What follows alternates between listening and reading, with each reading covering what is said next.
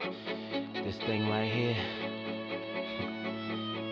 is letting all the ladies know what guys talk about.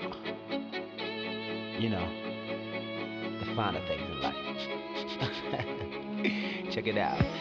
Ooh, that dress so scandalous, and you know another nigga couldn't handle it. So you're shaking that thing like who's the ish with the look in your eyes so devilish. Uh, you like to dance on the hip hop spots, and you cruise to the cruise like an actor dots. Not just urban, she liked the pop, cause she was living la vida loca. She had dumps like a truck, truck, truck. Guys like what, what, what? Baby, move your butt, butt, butt. I think I'll sing it again. She had dumps like a truck, truck, truck. Guys like what, what, what? All night long. Let me see that thong. Baby, show that thong, that thong, thong, thong. I like it when the beat. Baby, make your go.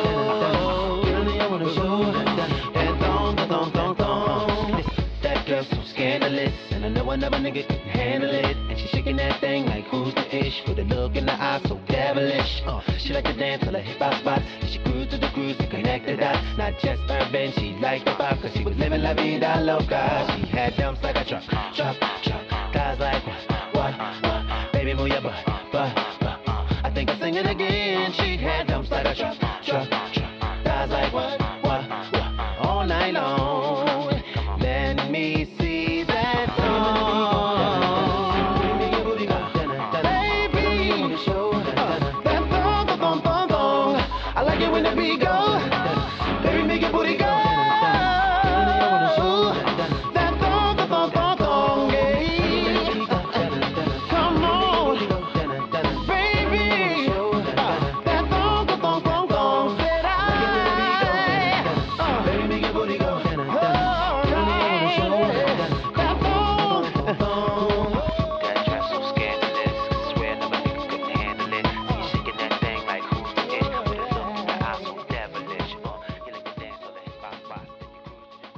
You better kill that. Not just urban, you like Oh my goodness, Jay said the whitest thing I've ever heard today on the way to the river.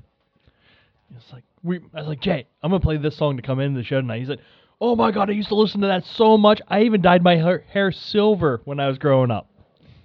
You were Hold on, do your thing first. And we are back for another week of fly fishing podcasting. Hell yeah. But no, I I searched this like last week to show my kid, you know, I mean, he likes to pop around and dance and shit, all this new stuff. So, and I'm like, dude, look at this video. This guy is flying in the end.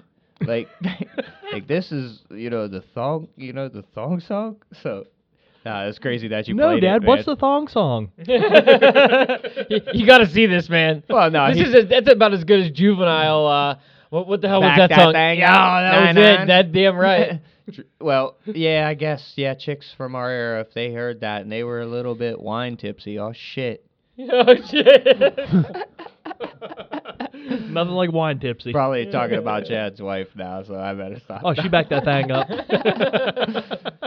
but no, man, that hell, that was when uh, music was you know good for us. I guess. on on uh on TRL. Yeah, I remember that song on TRL. Ah, dude, the video is the video is lit. They don't they don't make them like that no more. no, man. I don't think so. I hey, don't. I watched all the videos for the stripper booty. I can't lie. I'm a grown up. I don't give a shit. I don't know if I've ever saw the video, but uh, you said they're flying at the end. Is Oh, it is it, it- like Mo Money Mo Problems No, flying? it, it's like you know, there's ropes hooked to them. They just blurt them out. It oh, was Oh, early, awesome. early. You know what I mean? Technology there. so it's like Peter Pan. yeah, he was like at the at the goddamn circus. he just jumps into the air, and starts you know doing his thing again. Old hot. school Peter Pan. yeah. Who was a chick? platinum hair Peter Pan. Yeah. Platinum hair Peter Pan. But Jay said he had silver hair. If- I had he about, got a I had about he has freaking gloves on with just like the thumbs or the gloves like and his hands the rest of his hands are out like I, don't- I don't know what's going on there he's dressed I had about my hair was about weird. every color of the rainbow though there for a while. you're still weird The, man the Don't longest worry. it ever stayed was a M&M color. No, When you bleached it. I had that. Uh, it was an odd, uh, like chartreuse green color for quite a long time too. Uh, that ma- uh, what was it manic panic or they call it whatever dookie hair green. dye, you know? Yeah. oh, jeez. what were you thinking Surprised you got any hair left. I played drums in a punk band, man. Hell, hell with you guys. yeah, you thought. you You thought you thought you were punk. You colored your hair all these different colors, and you still have hair. What happened to me? I know. I, fr- I fried my hair like 7,500 times with bleach. Mine's running off my head. ah. Oh, but we got some sponsors we want My to shout my out here. my give, wife. give a break here, man. We got stories we could go back for millennial. We you know what I could. mean? But No, my my wife was timing you two's haircuts, and she said Jace has got you by about. Eh, he, he just I'm got thin. you on the. I'm really photo, thin. A photo finish, but I think he's I think he's got you. dude, right now, I don't care where we're at. I got a stocking cap on because it's winter, and apparently I've been wearing this for 20 hard years, really hard. So yeah, peace out here. it's wearing it off, man. But this fly fishing here shit we're gonna talk about is all brought to you by Predator Fly Gear. Check them guys out at predatorflygear.com. Oh, uh, tonight's show is being brought to you live from the Urban Fly Company studios. Check them out at urbanflycompany.com. Tied on Ahrex hooks. Check them out at ahrexhooks.com. Simms Fishing. Find them at simmsfishing.com. And also get you some Yeti stuff. Find them everywhere and at yeti.com. And check out Why Not Fishing and their app, The Dock. But there's been some fishing. You guys been out. I was on strike, so sorry, sorry guys. Thanks for bearing with me. I, I know we're such great friends, and what fishing holds us together. So We call that on assignment. yes, thank you for bearing with me on my, you know, trip to Siberia to ice fish. You gotta drive far away to go ice fish. You can do it around here. Are there big lakes in Siberia? Oh man, like 17 mile long lakes, and you're like, I got only only got two legs. I can't walk over there. So yeah, uh, lessons learned, and yeah, that's how every new thing is, I guess. Until you can figure it out, you, you know, I even reached out to some Were people. locals uh like did, were they open to give you Oh, I know? talked to some people. My uncle went to bait shop, and you know, he bought a license there and got a few lures potentially worked. They did, but good pick for a weird Rapala color, Rapala jig and wrap. I guess that's the like go-to thing up there. You, but there's Facebook pages, you know, people got where it's half bickering and half success and no secrets at all. But that's fishing, so everybody's here with an eye open, you know, trying to see where the bite is. But that's a big lake and. I, I feel fish are few and far between. Yeah, you can catch a million perch, which, uh, you know, I had a guy at, at Fish USA. I talked to him like, "What's going on?" I was like, "I was just up Chautauqua and just trying to make small talk with him." I'm like, "I didn't do shit." I was like, "Please tell me I'm wrong." You know, you work here at the the depot for fishing stuff. Please. He's like, "Oh, I did good at Chautauqua." I was like, "Well, tell me what I'm wrong." He's he was like, "I don't fish for walleye." I was like, "Ah, terrible, man. That's that's pathetic." But I'll keep this conversation short. I was I was like, he showed me, you know, he's like, oh, that's big for Chautauqua. I don't want to hear big for shit. When it's big, I want to hear it's big. I don't want to hear it big for here, big for there. Don't get them conceptions. There's big everywhere. You know what I mean? I hate I hate to be like, ah, yeah, this the the run of the mill, you know, catch 50 and tout about it. That I cleaned 18 and I got you know a little fry for my family, and that was there was some decent. You brought home perch The first trip I went, we brought home some perch. Uh, the day a- we called you. yeah, I caught a sh- uh, short walleye at dark, and my uncle also did too. So it was just seemed like a a bite, and then it was dark and it was done. Like the fish were there, and we're fishing crazy deep, like thirty four foot, thirty. You know, we were out there. We I, I don't know. I ended up fishing like thirty eight in a few areas. How was the ice? Ice is good. It got it got better because I fished a few weeks there. You know, last week snowmobiles were flying around out there. Yeah, there was like some festival going on, so people. I'd say it was it was eight inches, but it wasn't all solid. But I think they got some rain and it wiped that nasty off top, and it got rock hard. So mm-hmm. now it's like you know probably hockey, you know stuff where you can go out there and play on it, and so it's it's pretty cool when it's like that because then you can travel and drag. But the last trip we had, we covered some ground. We went to a new access, fished twice at one access, tried a different lake. Lots of perch, lots of perch. I even caught a white perch. I never caught one of those through. I never caught one at it was all. at uh, Mark called me. This was two weeks back. I was at Findley Lake. This is a little stop and it was cool. Little, they're all their stuff is like you know nice houses around the lake. Pretty, you know, or like I don't know if I can park here, and you know probably a couple locals did, and people were nice. It they didn't say nothing. Talked to a few people on the way out, but small lake with island in it. We're like looking for you know depth change and stuff. Found some fish. You know, ultimately were bunches of bunches of bunches of perch. So you could catch perch till your eyes bleed, but that isn't my really thing. So got that white perch. I was like, yep, better get out of here. Back to Ohio.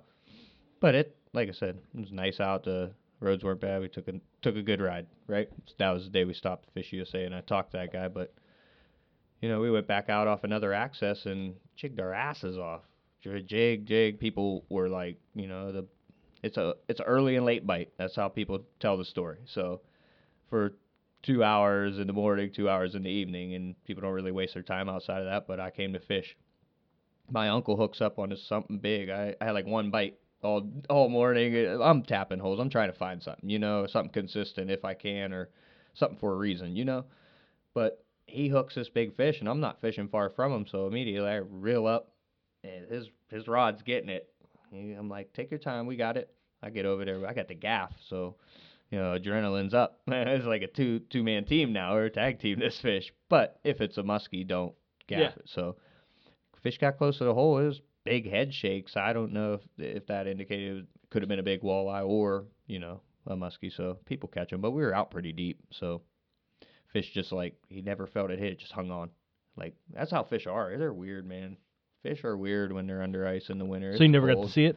No, it popped off right there, like to the side. It was off to the side a little bit, but I I thought we were close. I was getting ready, dude. I was about to do my job, net man, you know. is he letting the like? Are you letting the line run off the ice, or is he got his uh, Oh, I- rod he- down into the hole? he got it right there, yeah. We but the fish was close, so you you know what I mean. You don't want to reel it to your tip. You want to have some advantage on it, but I just think it was a you know such a, a light bite on a big walleye, or even muskie might not want to even hit. You know, they might have just got close to it, so close or something. You know, and maybe sniffed it. You know, it's crazy when you feel stuff out there. You set hooks. You know, that's what you do. So Well, tonight's guest, we're going to talk to him. Hopefully, a little bit about. big some- big toothy fish through the ice. That's Yeah. pretty cool. He enjoys doing that. Oh no, that's awesome, man. I, I if you're allowed to fish for them, target them. But you got guys out there looking at them on cameras. Mostly, you know, people using all the electronics can't really tell, but versus a camera, and you shouldn't catch them, you know. But they're they're bycatch. They Did- get caught. Do we mention who tonight's guest was? We did not. Tell him who tonight's guest is real quick, and uh, we should maybe mention the flies, and then we'll uh, we'll get back to Jason's stories. Yep. Joe Goodspeed's this evening's guest. We'll be talking to him in about 20 minutes. And uh, we got some flies in from our boy Tolls, uh, Tolls Hartman.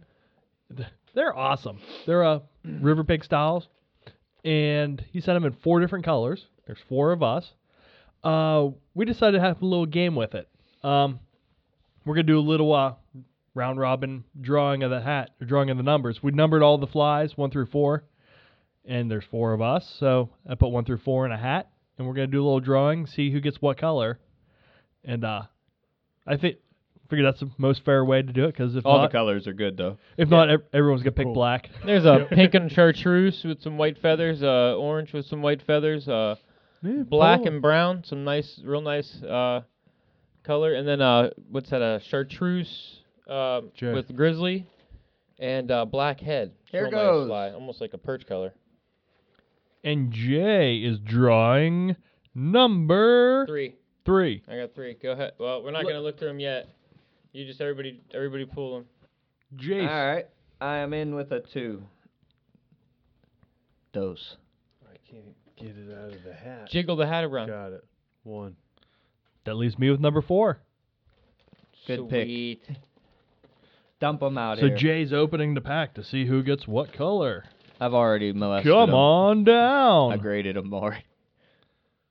Well, three. I'll take that one. I got Oh, the ah, chartreuse shit. With the Fire tiger. fire tiger here. Yeah, I graded him as one, number one. He's number one to me. Number one. Number one Right. gets the white and orange with a tan head. Oh, there's still good ones left. Awesome. This is the one I pointed to. Oh man, The people white- are gonna want to fight me for this. Oh, you're gonna get jumped outside tonight. Jace got the black and copper. The night. Mm-hmm. That's the one I needed. That's the one. That's the one. Don't worry. That that you would have cost you try all the it. fish yesterday. Yep, that should have been it right here. I needed it. We Ran it. some river pigs yesterday. Mhm. I Yeah, really we can't wait to try these down there. They'll work. Oh yeah, They will work. very nice flies. Awesome. Thank you very much, Tolls. Mhm. Thank you. Number uh, A1. And They'll you're be put A1, to bud. use. That's for sure. And he, he's guiding it. Is he guiding up in Mi- uh, Minnesota with uh, Pogo and them, or is he just up there fishing with them this You talking around? Wisconsin? Or Wisconsin? That's it. Minnesota, Wisconsin. What the hell's the difference? They all say A. they're they're a football team apart. Oh, football team apart. Okay, okay. yep. I don't know the answer to that question. We have to talk to him sometime here soon. Find out. Absolutely. So, all right. Um, we did that. Jay and Mark, you guys went fishing yesterday. How'd that turn out? It was about 10 seconds worth of talk on that one. Yeah, but we'll talk about it for a second. Here, hold on. Let me get my 10 seconds left here. Long, Okay, go long ahead. story short, after that was no bites. You know, we went back shallow, wasn't no perch. uh, People were all around. I was like, what the hell are these guys doing? So my uncle, being that he hooked a big fish, he wants to go way back out to the deep. And and it was right there getting to be prime time. And I was like, well, I don't want him to have to carry his shit. I'll go out and take the sled and drag it back for him. I go out and set up, and uh, I'm getting, I reel a rod up, like, let's go. And I got a mark. I reel up, boom, he hits it, and I hook him. I lose it. I'm like, oh shit, drop it back down. Another fish ends up being 11 inch, 12 inch walleye. Immediately, I'm ready to fish again. You know, after all day, that that's sore, man. When you catch a fish after all day, you're like, damn it. Drop back down, nothing for about five minutes. I'm like, let's get the hell out of here. And then another fish moves in, smokes it, and I'm like, let's get the fuck out of here. After I reeled that fish up, you know, two shorts. My buddy, I went in, he ended up catching one on a tip up, a short one right there, same time period, and but like as it's getting dark, man, it's crazy. They wait all day for a bite, so pretty weird. That is weird, man. Those fish are stupid. Yeah, but you you know if they're that hungry right then, why where the hell were they at before? When I walked a mile, you know, I I put some miles on. I was out there moving heavy. Other guys weren't, but it's not like they're they're on a structure or anything. There's depths. It's just good, kind of steeps down in. It's a deep place. They just suspended. No, they actually, you know, they're near the bottom in that deep of water. But as soon as I marked them, I it was crazy because I was like, oh, there they are, and they showed, you know, advance on the lure. So I just, you know, I got smaller reels on, so I start reeling at like a steady pace, like a spinner, and this the fish flies up and. You know, boom! You feel it. It- I'm like, oh hell yeah! It's like so. It's kind of like lake trout being fishing that deep and having that much area to work a fish versus being in seven foot and him being like, mm, it ain't in the right one inch. I don't fucking think so, bud. Yeah, exactly. that wasn't right. I'll be back in two minutes. it's weird, man. Is it you a fish comes, you hope to catch it, and if you don't, if you you kind of maybe it was a perch or yeah, it's weird. So haven't got on no school and damn sure gonna try one more time, but I believe before because we're not losing ice. It's cold in the world out here. It may have been a a great nice day today here in the Ohio Valley, 50 plus degrees, but it's still a cold world. Cold world. Times are tough in the city, baby. Oh, that's where I was at today, and that, man, I always see, I always see sweet like light in the city. I go to shitty cities like Grove City, and today I was in Beulah. They got these sweet paintings on the buildings, you know, like uh, fish of many or river of many fish. It was pretty sweet, all trout, you know, all the other stuff. So can't can't take a picture when you're flying down the road 90 though. no, they got it nice. Where I see one Girard and that Findley Lake, they had like a sweet painting on a building. That's good stuff. That's uh, stuff I like for when I'm traveling. Greenville has a big uh, mural also. Doesn't make that town any better. Is it fishing related or No. no? Well, some of the stuff I see, you know, there and here and there, fishing related. I oh, they had this girl. She had a muskie hung on a rope uh, at Findley Lake on the painting, like a four footer. Little girl had it hung. I was like, there we go. I was like, I gonna t- send that to you guys. But nah, cool art, cool art, fishing art. But you guys did what? Got flies wet and talked about it. Yeah, yesterday. Try to get Jay a muskie. We were hell. Oh, at we went the- out for a few hours. At the honey hole, huh? yep. Yeah, we went out for a while. It's bluebird skies and Good level, Yeah. just dirt water and high sun, and figured before new moon it'd be good, but absolutely nothing to write home on there. some other guys out enjoying the weather. flopping some big big stuff in there. Floppers, Oh, all What are they kinds of throwing? different stuff. What Some are guy burning some big uh, plastic. uh, burning some uh, spinners, burning some top water. Is there Uh, there's some No big pike? plastics, There's big no- things. No. no? So, yeah, some some people out enjoying the weather, casting away. A guy that was out catching uh, lures. He must have got thirty dollars worth of lures, and if he didn't tell Mark about it seven times, Cha-ching. Thirty dollars, so he got one. Huh. He got a bunch of Rapalas and stuff. Might have got been more than thirty. Who knows? That one plug he got was nice. I mean, Well, Rapalas, you got, I think they're seven dollars a piece. yeah, at I mean, these are least- these these were big, probably bigger Yeah. than that. He They're had probably one the bigger ones. looked like it was a Phantom. That's probably twenty some bucks. Yeah. Maybe more. I was just throwing a number out there. But But to grandma's, I he's- thought I hit the lottery he's one out time. There, he's out there climbing out a tree. Oh, like in dude. the, in the in the river and stuff, I'll trying to get do it. these get these things out. And there's like he's like, hey, oh, look at these ones I found there over there, Mark. And I'm like, ah, Mark's gonna punch this guy in his head. Mark That's the does not bad want part. any to want to. You tell him, "All right, it doesn't matter how slow it is, you can always get one to move out of that tree. And sure enough, he goes into there. And just climbing it like a Oh. monkey. Oh, that's where he was playing. Yep, Yeah. I'm just watching. I hope you fall in. Oh, Hope you dude. fall in. Hope you get fall in and get eaten by a muskie. so so so nothing, no no follows, no, just No. couldn't see, or No. or what was the No. deal there? No, we just no. There were no follows. We didn't see Muddy any fish moving in. or muddy anything. water. Then could you see anything? I mean, Foot a or- little Yeah, I bit. I mean, mean, it was you- a muddy bunny, but it was nice. It was it was more tannic. Yeah, you still had a viz. I mean, you panic could stand. see her fly, but nah, I don't know. It's t- It was tough to kind of make out much in the water past it, though. So what'd you find out was the hardest part about being down there, Jay? No, I've been down there before. Bank yank and But muskies. you know, not not fi- not fishing muskies since October. No, didn't you say figure eighting from the bank was? Oh, figure eighting from the bank is tough. I know you've been there before, but Yeah, I mean it is. It's it's not easy. There's shit all over. You got to reach out far. It's not, you know. Mark got to go down there and trim it all back for you. you get you got to think about it everybody before you make a cast. Mm-hmm. Learn how No, to for sure. Yeah. Oh, and he, you know, he, he does that stuff all the time. So he made it look like clockwork. Would you have to fish behind him? He said though. No, Oh. no, we we were we were fishing beside each other, different spots. They'd be standing there hanging out, showing me, telling me we're here, here, here, here. Keep it at these levels. And, and Couldn't even was, let him reel one in, Mark. No, man, we was we were we were giving her hell. That's the thing. He couldn't even let me reel one in. been great. Would you hand him the rod Here, off if you here, hooked one? Here, just here. Hold, I pull this got one, in. Jay. I got one. Reel pull this one in. in. Yeah, reel it in, Jay. Ah, Uh, we did. Yeah, it was. that was it was tough. That was our favorite thing, man. Back in the day. Let me reel that shit in. Pop. Reel that shit in, pu- yeah. Hey, Hail Can I man, give me that- that rod. Hey, Mark, Can I reel reel that that in?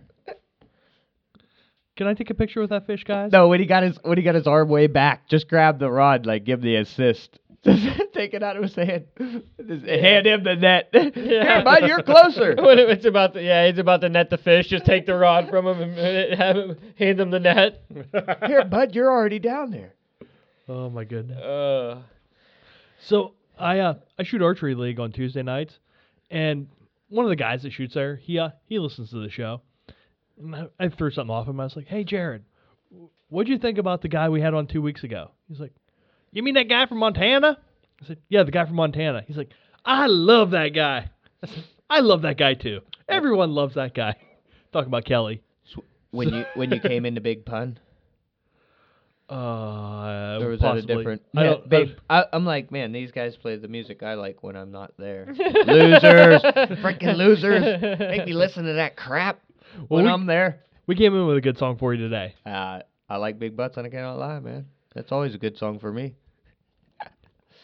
yeah, no, I I did some fishing today. Went steelhead fishing. Uh, change of pace. I definitely worked my ass off for a couple hours because slush kept flowing, and I broke the ice and broke the ice, and after three hours, broke the ice. But it was a cold start. first couple casts, boom, I hook up a fish. I broke some more ice after that, got the whole hole cleared out. Then I went to town. It only took like two hours for the locals to be like, he's using a jig. like it was, like somebody snuck up on me and talked to some, me, and then they went back around and huddled up. And they figured it out and they got one. But man, I was laying into him. His tough. Was a little bit windy in this What area. fly I did you was. catch him on? The bead fly, The bead fly. double bead fly. Double bead fly. Oh yeah. a couple. I but uh, uh, only a couple. But I I uh I tied Only like a couple of beads. I got like this jig. It's kind of it's sweet. It's it's a I don't know one of them weird darter heads. Was that I you, caught Chad? fish. Yeah, that's what happens when we talk about bead flies. Jeez. Yeah, I caught I caught all fish on all kind of jigs, jigs and jigs, and I was smacking butthole. them. I didn't center pin my beads today. You'd be proud of me. I am proud of you. You're Just- growing up. just jigs, just like uh, beat all the fish up in the whole hole and and You could throw a clouser. Do the same thing. oh nobody nobody was even gonna cast in there. I told these guys like "E- I just broke the ice for four hours. Get the fuck out of here.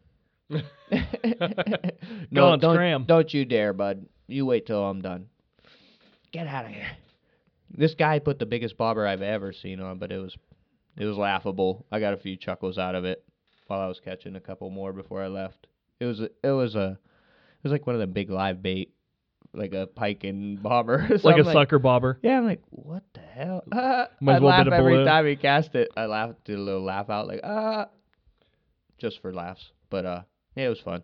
I guess steelhead fishing's fun. A couple of them jumped, so it was pretty freaking fun. I think spring's coming. Yeah, man, I can't wait. But it was ice bottom to top, and I cleared it out. I don't know how how it happened, but it happened for hours, and I was successful. Good deal, man. Well, hey, I think we're gonna go take a break and uh, come back with Mr. Joe Goodspeed. And we are back with Joe Goodspeed from TNT Rods. What's happening, Joe? How you been, man? Great guys, good to uh, good to talk to you again. It's great to talk to you. And uh, if anyone's counting, this is the first time you're probably going to hear Joe because I was dummy and lost a, the file for the last time Joe was on. So thank you very much for your second time, Joe. No problem. So let's start with what you're currently doing. You man, you're out hitting some ice fishing. I I love ice fishing, and boy, Ohio ain't the frickin' place to live for it. I can tell you that because got me driving all kind of places. But you guys got all kind of ice, right? No, not not necessarily. I uh, I, I live right on the cusp. Uh, you know, it depends on the winter, how uh, how how good the uh, the ice pack is. The last couple of years, it's been pretty thin in the places I like to go, but uh, this year uh, this year I have been able to get out a few weekends in the past uh, month. And what are you chasing mainly? Uh, you know, I I've been doing some trips for uh, for tiger muskies and for big pike. Uh, you know, if there were if there was a chance to fish for purebreds through the ice uh, for me, that was within range, I'd probably be doing that because I like to try to try to target the most the biggest predatory fish I can through the ice. But uh, the tiger muskies are a nice uh, they're a nice species to target because they can they can be stocked into pretty good concentrations in some places. How big a hole are you cutting? You know, to pull a muskie through the hole. I drill eight inch holes and uh, and you can you can pull fish that are a little bit bigger in girth than the circumference of the hole. So eight inches times pi plus a little bit. You can probably fit It's like it's like uh, it- it's it's So like a it's- fat it's- girl sitting in a little like a real tight seat. It's good. Or yoga pants. Were you doing Pythag- Pythagoras or uh, the Pythagorean theorem with pi and circumference? it's well I mean long story short there you could you could fit a fish with a 25 plus plus inch girth through an eight inch hole and so I've I've never had an issue with uh, I've gotten some nice fish but I've never had an issue where I couldn't get uh, one through an eight inch hole. So, is uh most of the like technique a sit and wait type deal over an area with tip ups, or what? What's your do you jig for them? Lures, any type of like rattle? What What are you doing here? I, I don't jig for them. I do uh, I do uh, make strategic sets with tip ups, which I uh, I, I fawn over my tip up rigging and what uh, what bait that I can get to uh, put down, and then I stand around and uh, hope that a uh, muskie comes and intercepts my baits. Always live bait, or No, uh, rarely live bait actually. A, a lot of times I am using uh, using dead bait, if possible, fresh uh, fresh dead bait that hasn't been frozen is probably what I think is the what you're most likely to catch a real nice adult fish through the ice on. You said you chase uh, or have been chasing tiger muskies and pike. Is there a difference in your uh, in your setups or your uh, your tactics between the two fish, or are they just roaming out in the same areas? I think tigers have more of a tendency to uh, to move higher in the water column than pike. For uh, for the tigers, I'm I'm often going over a little bit deeper water and setting baits right around in the middle of the water column. And uh, for for pike, I'm often setting baits pretty close to the bottom, either on the bottom or within a few couple feet of the bottom. And are these lakes somewhere you'll you'll come back and frequent in the summertime and throw flies at these fish? Uh, the the one is the the one lake is o, is Otisco Lake in central New York, where I, I used to live right near there, and so I've got a lot of experience with uh with that lake, and it's it's a big deep lake that the New York State stocks a lot of tiger muskies into. It's also well known. It's where the uh, the ice world record uh came uh was came from, and uh, it's it's a bait factory. It's full of alewives, and so uh, and so the uh, there's a really good top end fish potential there. Yeah, they we get a few around here, but it's it's rare. But there are 50 inch fish getting pulled through the ice, you know, potentially in some of the lakes. That's big fish season, and most of them are caught uh, just on jigging rods because nobody's set up like you are, you know. Yeah, and ev- even with the big stuff, it's a grind to target the uh, target the really big fish. They, you know, just just like with the flies, they've got they've got biting windows, and uh, you know, if you've got live baits, oftentimes they'll chase them around and, and make the bait freak out, but then not even not bite. Is it more of a shallow water game? Uh, uh, no, I, I think I'm I always think that the the most adult fish like to have more room around their body for their senses to be effective. And uh, I the the biggest uh, I've caught uh, I think eight tigers over 40 inches through the ice in, in different waters, and I've gotten uh, a few purebreds through the ice up to 49 inches. And for as far as the pattern of where where the biggest fish have come for me, they've often come suspended over at least 12, 15 feet of water. Oftentimes, uh, maybe like 17 to 25 feet of water, suspended baits with bigger fish. Can you elaborate a little more on what you said about you know having more water around them? You finding that like mainly lakes, or do you also see that in, like rivers too? Or That's that's a that's a theory of mine, but it's something you know it's it's something that I can I can tell where if you're pulling a if a big fish is following your fly and you're pulling it towards shallower water, I've I've seen big fish that are really hot on a fly just just turn turn and swap ends when they get into about six seven feet of water. And uh, that's not to say that you know some some big fish don't want to feed in shallower places but i you know i i expect to find those really big adult fish to be controlling you know a pretty big expanse of of territory usually in a prime feeding lie you know whether it be in a a lake or river someplace you know at the at the top current end of a really big, you know, home base for a fish. Gotcha. Yeah, bigger fish, more room, all makes sense. So you said you strategically put your your baits out in different places, but you're suspending. That means throw a beer and where it lands. No. I, I was gonna say you're s- suspending over 12 to 15 feet of water. Is there anything that's particular you're, you're looking for, or are you just walking out and looking for 12 to 15 feet of water and gonna suspend a bait somewhere? N- No, I I spend a lot of time looking at the uh, the bathymetry. Uh, if you've got lakes that have like a really accurate uh, color-based contour map where you can see, you know, not not just the contour lines, but the you know where where the bottom structure is is angular and where uh, the drop-offs are are happening. And I'd like to be in those types of waters adjacent to the steepest steepest drop-offs that I can. In in my mind, the biggest potential fish are going to use the deepest water the majority of the time, and they're going to slide into shallower water as shallow as they need to to feed before uh, before going back out into like a, a really safe haven. And so I try to position my baits like about the first place where a fish that's in the deepest water in the lake can come up into depths like that to uh, to feed. Okay, that makes a ton more sense because I was just picturing a wide open football field and you just, all right, right here, and put your finger on the map, you know. So. Yep. I'm I'm glad you uh you cleared that up a little bit. Um, What's a any bycatches? You running into anything else? Eating the big dead baits?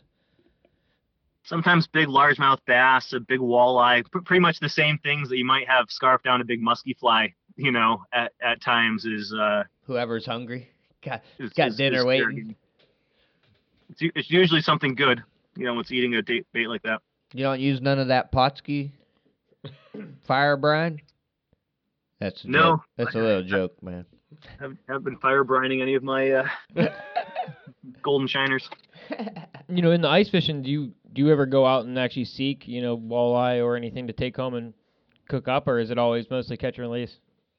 Yeah, you know, uh, I wish there was a nice walleye lake near me because I, I like walleyes a lot, and I grew up uh, fishing walleyes after dark with uh, with tip ups with my with my family. And uh, if there was a good place like that nearby where I am, there in in the northern corner of Massachusetts, I would be doing that at times. But I, you know, it's not something that's on my radar out there. well, that's a great segue though because you were just chasing walleye today, right? Yes, that that was I was just uh, exploring a couple new waters and some waters that I am familiar with. Uh, using a 10 foot 8 inch 5 weight fishing for uh, fishing for walleyes pretty much all day today. And um, when you when you're fishing the, the long rod, uh, what are you throwing? Are you throwing like clouser minnows and high nymph or high stick nymphin clousers, or what? what are you doing? With the stuff that's going to be hitting the bottom for me, it's always going to be jig style uh, flies with the hookup, and uh, a lot of times for walleyes, it's olive brown stuff that uh, flies with no eyes that are like the the color of a leech. Uh, the, they're very particular. You know, oftentimes with walleyes, you change colors and you either get another fish or get you know your only fish as you're fishing a run. I just had that happen tonight where I covered a run with a, a dark olive brown fly and didn't get a bite, and I switched over to natural minnow color, like a kind of a olive over white uh, minnow. In my first cast, I had a nice uh, nice fish that I ended up dropping as I was fighting it, uh, hit that, but that wasn't uh, surprising. You know, just like a really big smart trout, oftentimes you know your biggest walleye is going to come on either your first cast or your first new cast with a new color pattern. Yeah, we see that happen quite a bit around here as well. Walleye are so stingy, man. They Well, they will ignore you. the walleyes they have to be their own safety net because people oftentimes aren't going to throw them back. You know so these other hmm. other you know species Good of point, fish a lot good of point. times they've they've got like nine lives now as far as you know they might be learning every time but they're back out there. Whereas with the walleyes you get a really you know big old walleye. That's a smart fish. You know that fish is like smart right from the start you know without you know having you know the chance you know they might get thrown back here and there i throw them back but not that many guys are throwing back you know nice keeper size you know th- three five pound walleyes bigger walleyes You find No, not fish are- here. They don't do that here, bud. you find them fish are traveling a lot in that like small river setting. could you repeat that I said, do you find them fish are traveling a lot in like the the system you're in there? that they're traveling a lot Yeah, do you find them traveling a lot, or do they usually stay pretty stationary? I mean, can, can you always go catch them in that area like that, or is it just a time of the year thing?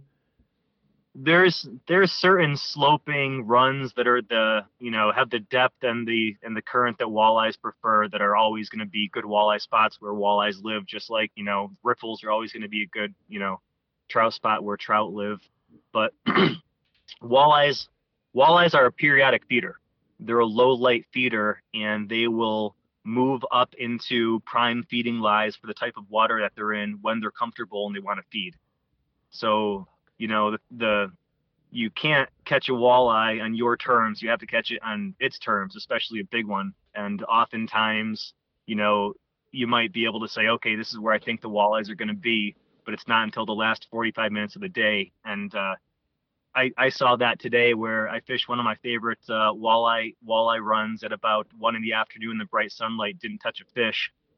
I came back at dusk after after not uh, hooking a fish there and got uh, got three walleyes out of that run there. You know, as the sun was going down because and they were moving up into uh, into the spots where they were just resting earlier in the day.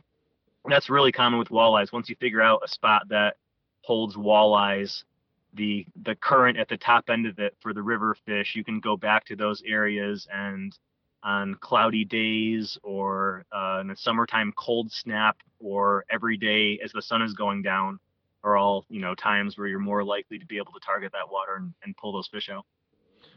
Will you uh, go in, let's say September, October, or July, uh, chasing walleye, or is your mind on other things in, in the summertime? I, like catching a, a walleye 12 months out of the year, uh, especially on the trout rivers. For me, river walleyes are, are what's compelling to me. And uh, there's times where when I'm trout fishing uh, for big trout, I'll, I'll, bounce back and forth. When I come to a spot, it's a walleye spot, I'll, I'll rig up and, uh, and focus on walleyes.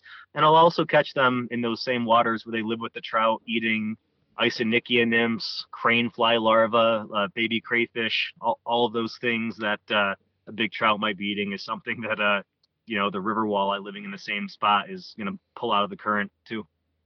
Do you do any late night fishing for them in the summer months? I do not. Uh, I That's- like to try. I like to try to catch the fish during the day. Yeah, dude, that's when big walleye come to play, man. Some of my biggest fish, like river wise and Didn't you just say you can't catch them on your terms? Yeah, walleye, walleye will be the judge. Yeah. Well, I, I can catch them on, on my terms. Yeah. So That's what makes He you Joe, does. right? you s- you sleep at night is what he meant. So, yeah, no, it, it it happens all the time, man. Yeah, they're they're definitely nighttime feeders, and like you were saying, that last you know that photo period right there, forty five minutes, I I fished my ass off ice fishing, ice fished all day, and that was the only bite. You know what I mean? It's crazy. yeah, and it's it's common. You know, in places that have those walleyes, you could have your those same minnows down there all day and, and maybe or maybe not get a bite and then catch a half dozen in the in the you know two hours around dusk. so, Joe, can we transition to a little bit of muskie on the fly talk? Yeah, let's do it. Alrighty, man. So you have a, a pretty unique fly that you like to tie. Um, your your goop fly. Can you describe it and describe how you tie it? Well, to to, to me, a, a goop fly, you know, I you could I could coat. There's certain things that you can coat in goop, and you know the the nature of the fly is the you know the volume and the shape and the and the colors.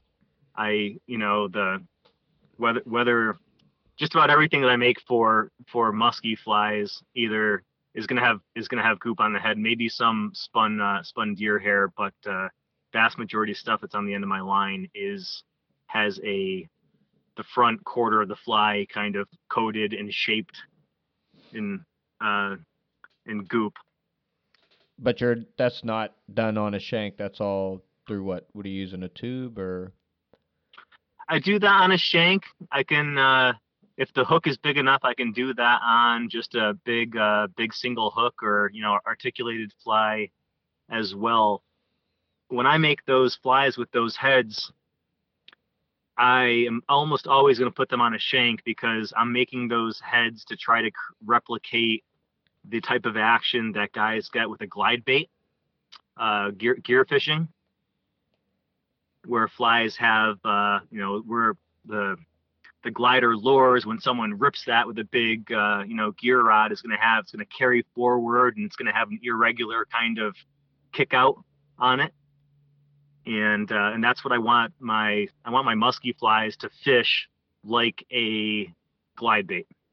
Are you uh with the different shapes with the goop? Are you trying to get a different movement, or is that just for a profile and maybe the shape of the fish that you're trying to, you know, have the fish eat? Both at uh, at at times I'll target really specific uh, shapes to get a certain action, and at times I'm trying to imitate a certain food source, and I'm going to shape something that's going to be, you know, as as close to the the shape of that food as I can get. You always uh you always put eyes on them flies too, and do you think they're important? I I don't always put eyes on the flies. When I do, I oftentimes put small eyes on the flies. And uh, but some of the some of if not saying the the biggest fish that I have caught have come on flies without eyes.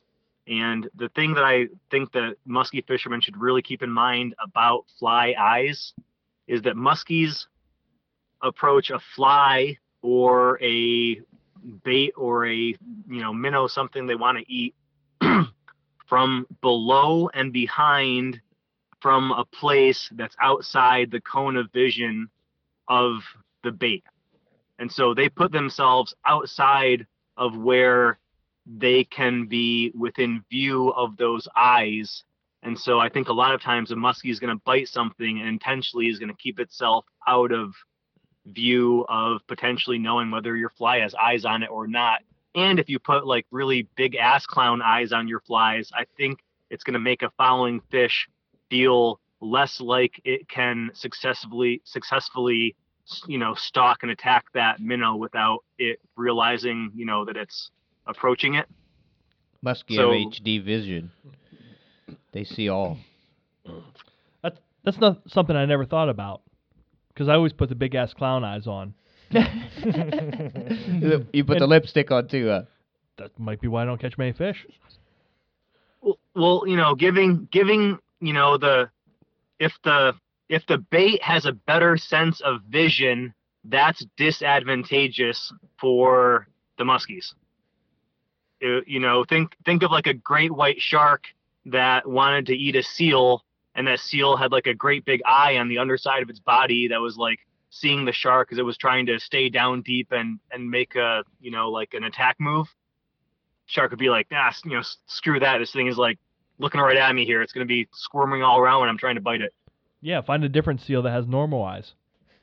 and and so you know I see this with the with the ice fishing where I've got some big live baits out and then fresh dead baits, and you know the fish avoid the lively live bait and will swim over and eat a dead bait that's right next to it because it's just it's less effort for that fish and that fish you know knows that it's you know that you know I've got a live seven inch golden shiner flapping all around. I'm getting bait flags because you know it's seeing muskies and it's freaking out and the muskies are just like this is not worth my time to, to track this thing down and you know because the water's 32 degrees and they're freezing and they're you know everything's going slower for their uh for their body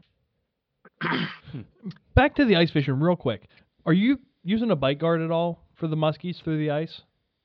yeah I, i'm using a bite guard with the uh, with the tiger muskies they're really line shy where they get a lot of pressure and so you're you're weighing between what they can bite through and what they're willing to bite i i've been going with a really high quality 60 pound uh, fluorocarbon really hard I, I i like to keep in mind the thing about the uh, as far as bite guards go it doesn't matter what the tensile strength of your bite guard is it matters what the how hard it is and how much diameter there is to prevent the fish from getting through it.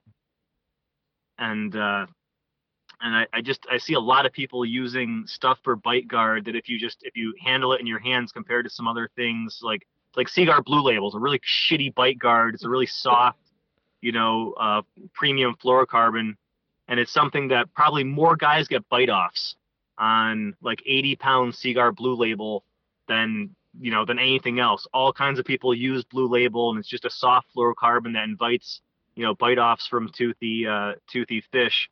The I've been throwing a, a P line shin shinsi.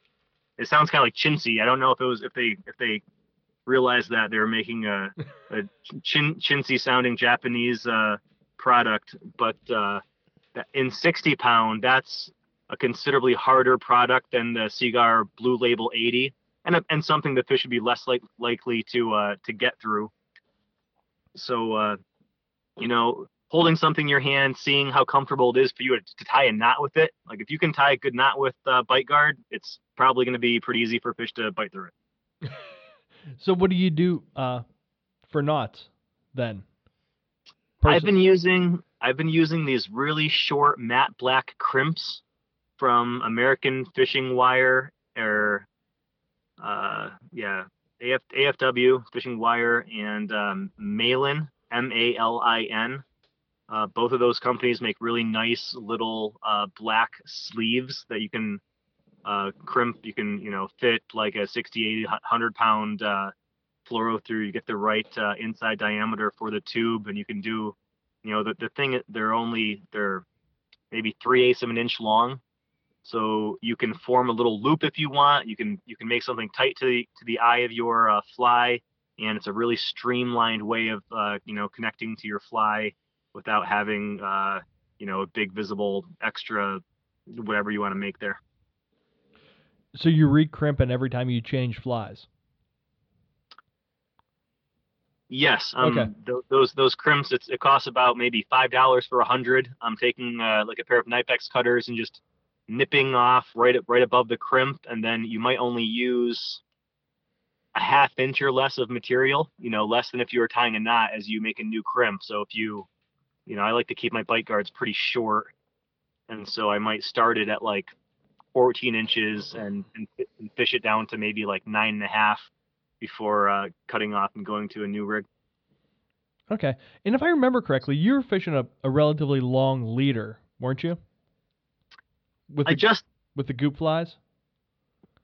if if I've got uh, if I've got deep slack water, I always like to use a really long leader because I think it definitely creates a more appealing presentation. But uh, you know, a lot of times it's just not feasible to fish a long leader if you're if you're fishing current or if you're trying to get your fly to fish pretty quickly when it's hitting the water. So in in the summertime, oftentimes it's not the case that I'm using that long of a leader, but uh, in winter, in lakes or in winter fishing conditions, I'm often fishing fast sinking lines and maybe nine to 12 total feet of leader, and then flies that have a neutral buoyancy. So they'll they'll kind of hang around on or near the surface as the sinking line gets well down in front of them. How long do you uh do you let the the fly line count down before you start stripping so that fly or are you wanting your fly to to hang out by the surface? Well, when know- I'm using I know it's dependent, but when I'm using the longer leaders, it's no, it's a it's a reasonable question, and how long you wait is going to dictate the angle at which your fly is going to fish at least until you've stripped as much leader length as, as until you've stripped in your hand as much line as the length of your leader is because that whole time your sinking line is going to be almost straight below your fly and your fly is going to be heading towards the point where you're sinking where the end of your sink tip started when you started stripping? That was i mean that's a little bit of a convoluted thing i just uh, was saying there but if you cast out with your long leader and your sinking line and your fly that's kind of hanging there near the surface if you watch the fly for about six eight ten seconds as the sinking line gets well down ahead of it you'll see the fly start to turn nose down because the line has sunk down below it and is starting to pull it down yeah. and when I see that, I know that my sinking line has set up the angle that I'm trying to create, and that's when I'll start to uh, strip my fly back in. Do your retrieve. Yep. Okay. Good deal.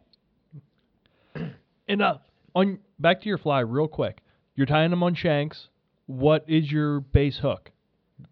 And how are you attaching it to the shank? I have been uh, so I typically use a pair of split rings, number three split rings in the back, and a uh, number one aught or number one debarbed treble hook. And I, I've been experimenting with using this clipping off one of the legs of the treble hook.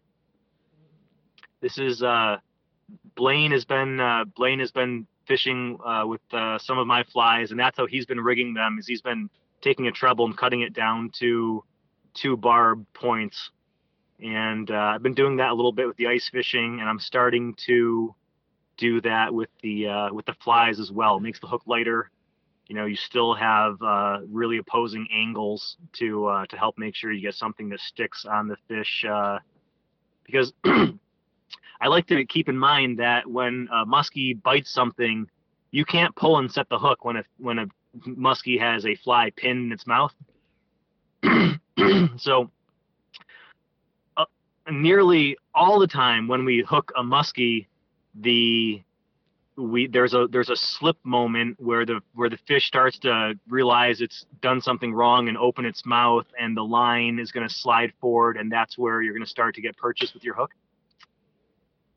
and so that's the and that's that moment where a lot of times you know muskie plows onto something and someone's rod just bends over and they're like oh god i've got one. It's on there. You know and for like for like three seconds it's just like the full weight of the fish. And then as you start to pull back on the fish and it's like something's wrong. It starts to open its mouth and your fly just comes you know flying out. And it's like shit it came off like it was a bad hook set.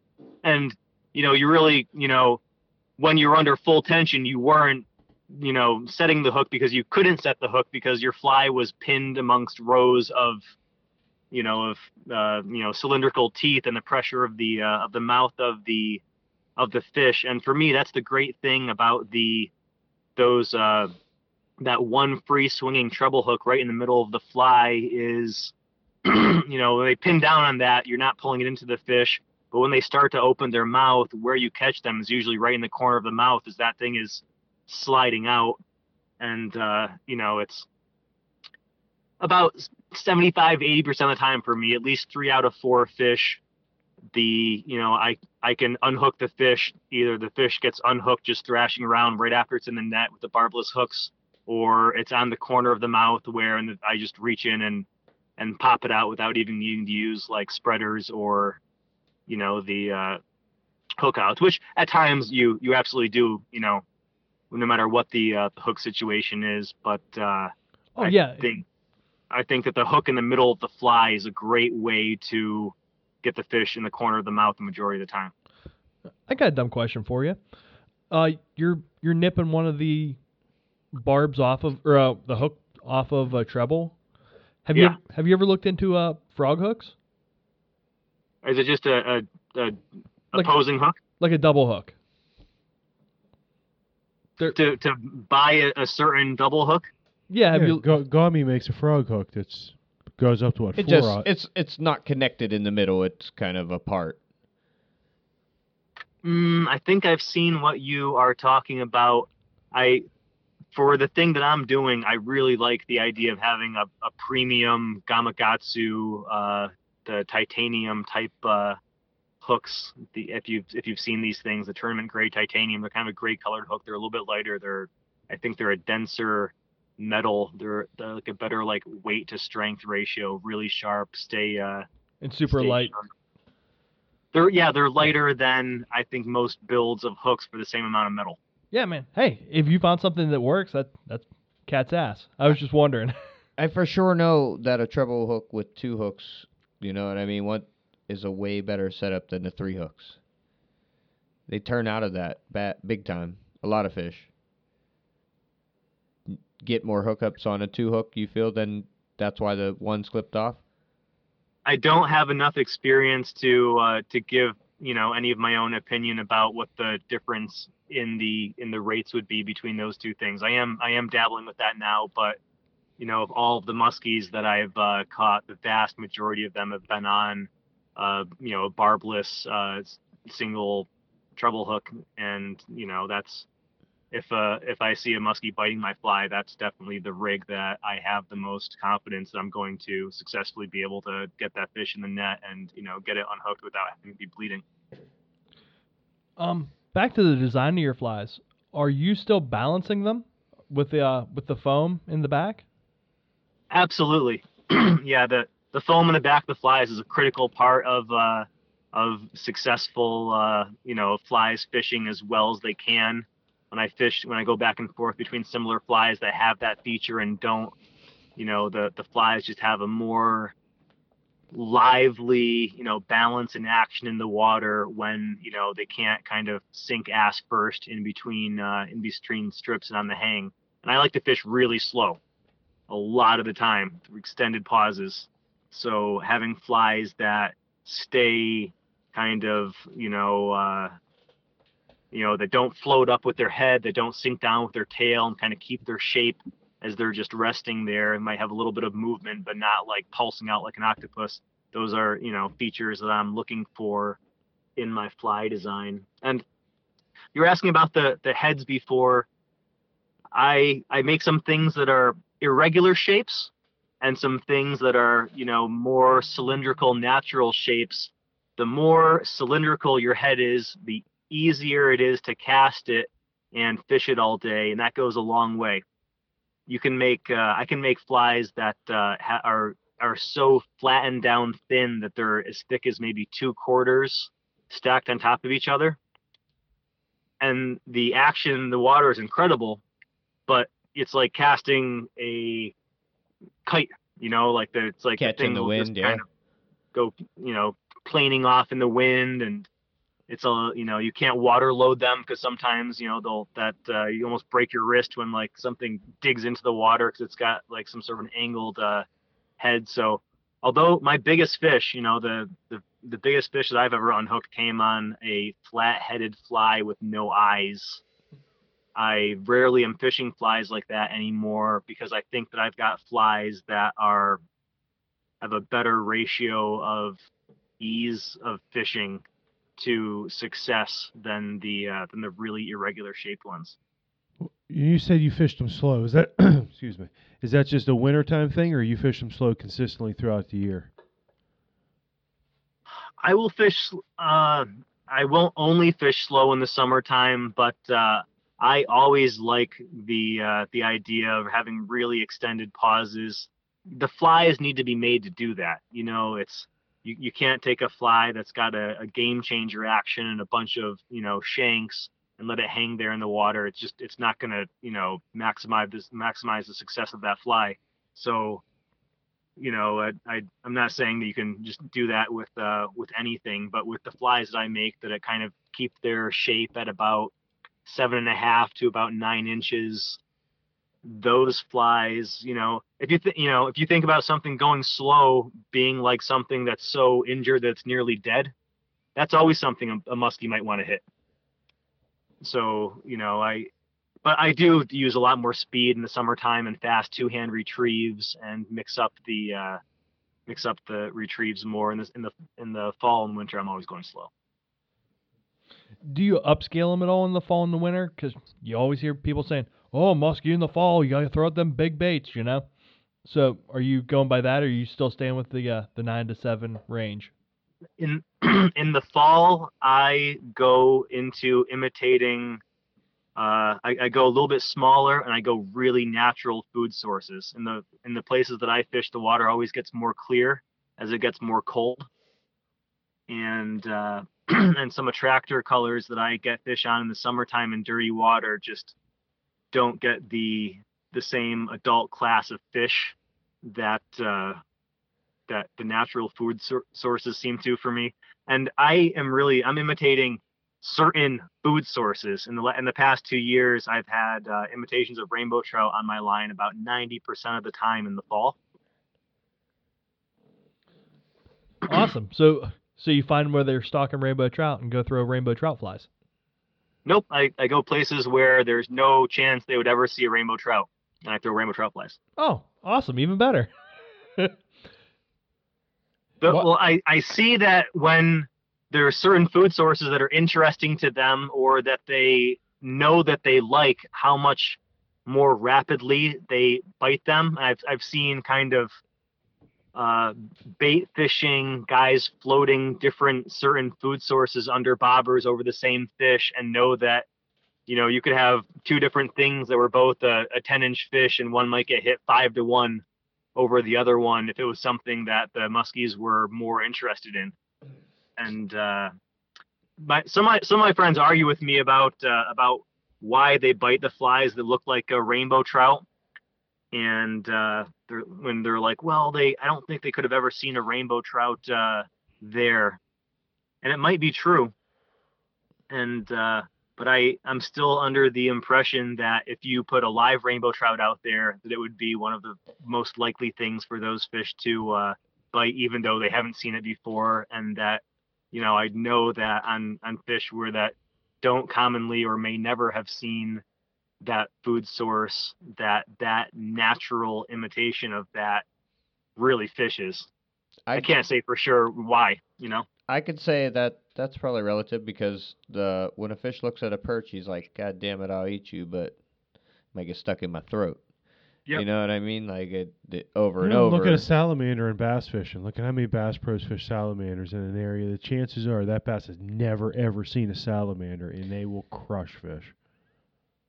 Or or a jig and pig or anything crazy like that. No, it's just I think uh trout, you know, shape Round, or, or cylindrical. yeah, that that shape uh versus, you know, like I'm like I'm saying the the fish they normally see that they might might not be so appeasing.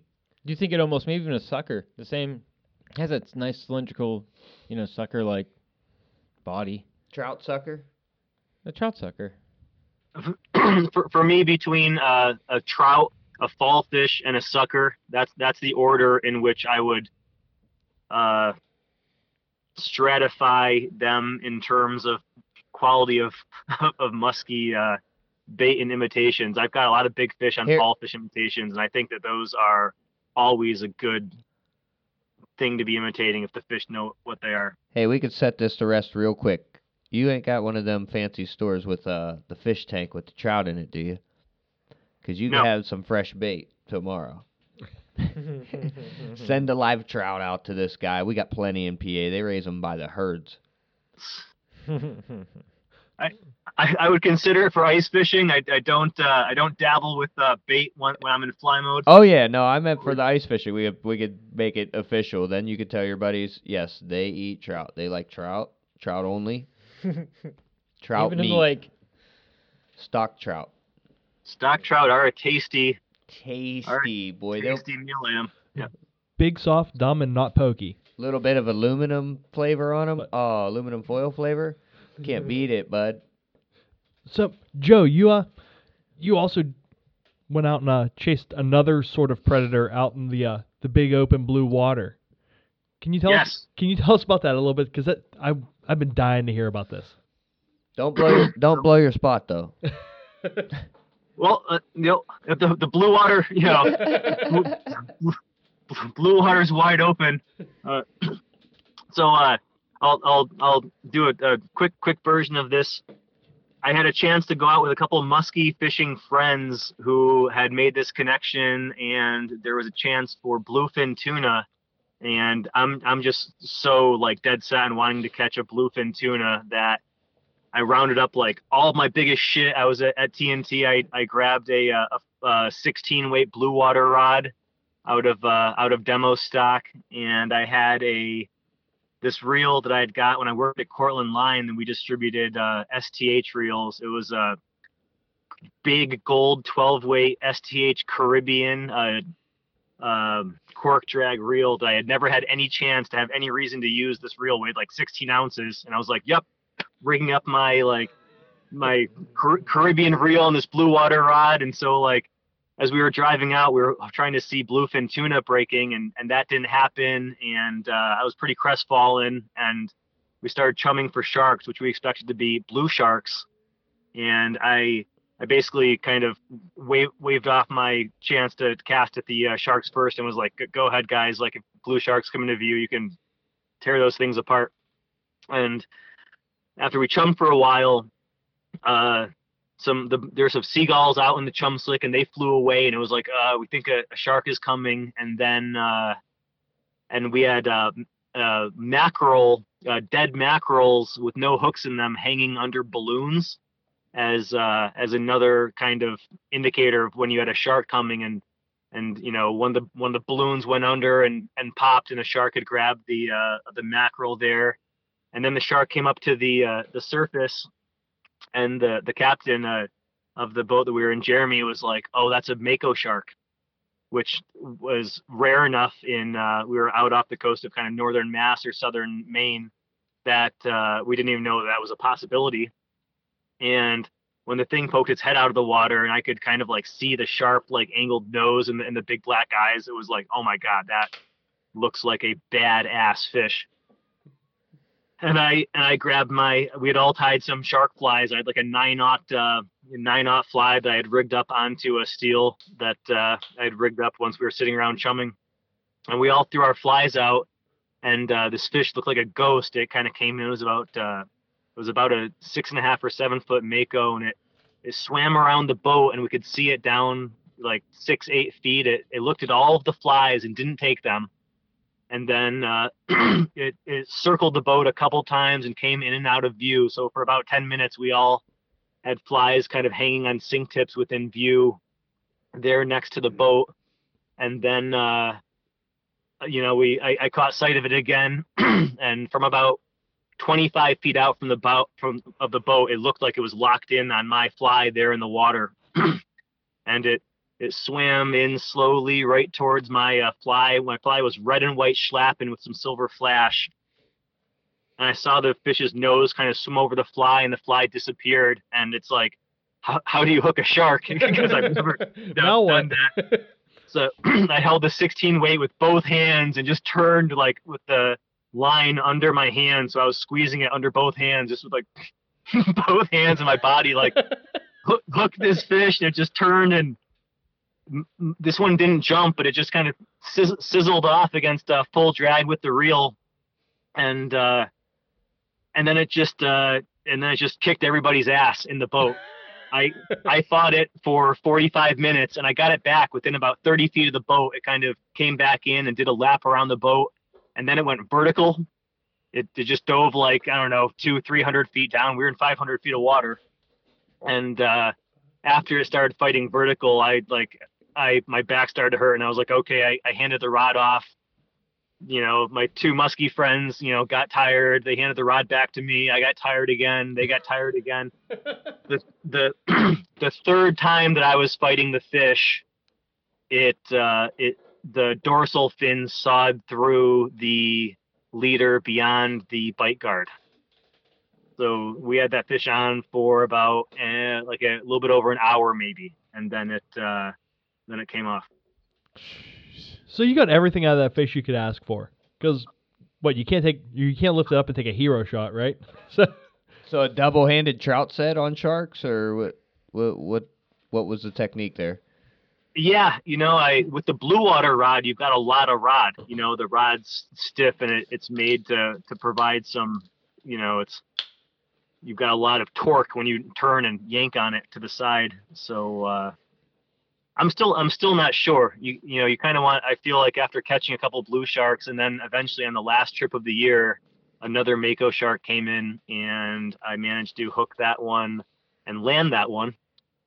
And uh it's you know seeing seeing them up close is is incredible. It's it's not the same to to have that long distance release on that fish when you can when you can see uh, something like that up up close and look at it is a pretty breathtaking uh, thing. Even even a blue shark is is pretty cool, but uh, after I did get to see someone else hook a mako and, and saw them you know jump like probably easily 15 plus feet out of the water and while traveling so fast I, I i'd love to see the jump from the side because they must cover like you know 50 feet in the air when they make a, a jump like that that was just uh, mind boggling to to see that sort of power and to watch what happens to your gear when you've got a fish that's that's in that uh, mode so do you have more trips like that planned for the summer?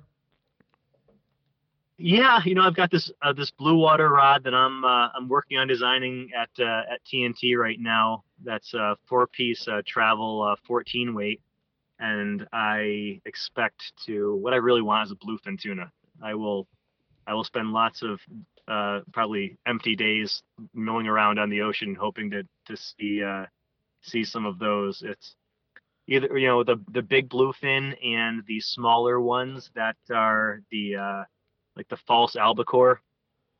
that's such a those are such cool fish to uh, catch. It's such a different challenge. Uh, for me, catching those things from shore in uh, in early fall is about as you know as cool of a fly fishing challenge as you can have. I, I got one more question for you for the Mako before Go we ahead. before we move on to the Albies. um, do you have any goop uh, shark flies in the works? No, what uh, with the with the shark flies, I had a I had a really good success rate at getting the sharks to eat the uh, the flies that I was tying, and from a musky fishing perspective, there was definitely a lot of reading the body language of the fish, and uh, and trying to figure out what this best strategy for putting your fly, whether you're moving it or not, and at what depth you're getting it where you thought you know that that fish might be looking to bite something if they're you know swimming around in a, a chum slick. All the sharks that i hooked i hooked with no no scent or no you know chum on my fly. And uh one of the one of the things that on the last trip of the year the the other guys that uh, were in the group i had i had just we had just released that mako shark i think and i was like did you guys use any head cement on your flies as you were tying them? And and they're all like, yeah, uh, they're kind of quiet. And uh, I never used any head cement on any of the flies that I was tying for the sharks because knowing that that's their strongest, you know, sense. you know, you're finding you out in the open ocean there by scent. That was just like that must be really easy for them if you've got any of sort of like Turn them off. Did you did you dip your uh did you dip your fly in beef blood before you came out here, fellas? Let me let me guess. wait, wait. You dipped yours in Pautzke, didn't you? No. but for real, that that's something I would have never thought about. Yeah, but they caught right. There, did your friends' flies catch? Uh, any any time that we all had our flies in the water, mine were the first ones that got uh, that got hit. They they did uh, get some, but we kind of had it seemed like we had to tease the sharks up a little bit more and get them more like fired up to hit some of those uh, flies at times. I, I I do think that the the potential scent had a lot to do with that. So are you out? You guys are out there with a captain and everything. You you don't have a captain's license yourself. No, no, I'm not safe in I'm not safe in boats. I'm I'm barely safe driving my uh, my three uh, horse Evinrude on my uh, I Can't even wave by myself. On my on my 12 foot uh, Starcraft. But uh, no, we I've got a I've got a friend now who uh, he does some commercial tuna fishing, and he's got uh, he has a captain's license. He's got some experience. He doesn't really guide, you know, for them, but uh, it's like I've been fishing with the uh, the same guy. I think I did four trips last year with him. Very cool. Heck yeah, man. That that sounds like a, a hoot. Um, back to the the albies on the from the shore. What what goes into fishing for them? I mean, that's something we we don't get to do here on in Western Pennsylvania. with the even though there's times where from boats it can be pretty easy the shore fishing is never easy trying to intercept those fish that just come flying past you uh, you know br- usually breaking chasing belt uh, belting minnows chasing minnows around and uh, you know it's a whole you know it's like taking eight weight and having to be able to put your fly down and turn over like a 12 foot leader potentially in the wind at like 70 to 100 feet and getting only one or two chances to make that presentation and then tucking your rod under your arm and pulling your fly with both hands as fast as you possibly can back to you. It's uh it's it's so it's just like with muskie fishing where it's just like man the conditions were great today and like everything was great and just like nothing happened you know the the frustrations of it kind of build up for when good things happen. There's like that you know extra gratification.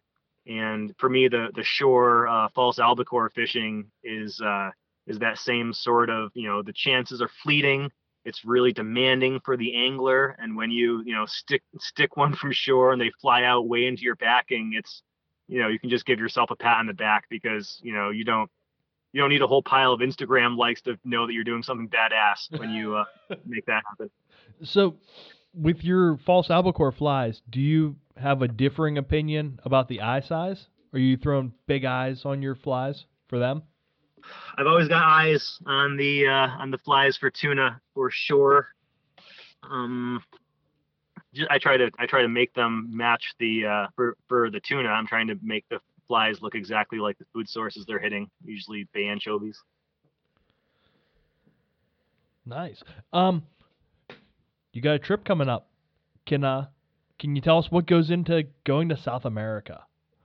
Uh, I'm I'm very fortunate to have uh, a friend of mine, Lance Wilt, who's got a who's got some experience in South America and is kind of letting me. This will be the third year that I'll be kind of bumming along doing uh, uh, this uh, a trip that he uh, hosts down there for uh, for a week when uh, there aren't other people down there with him.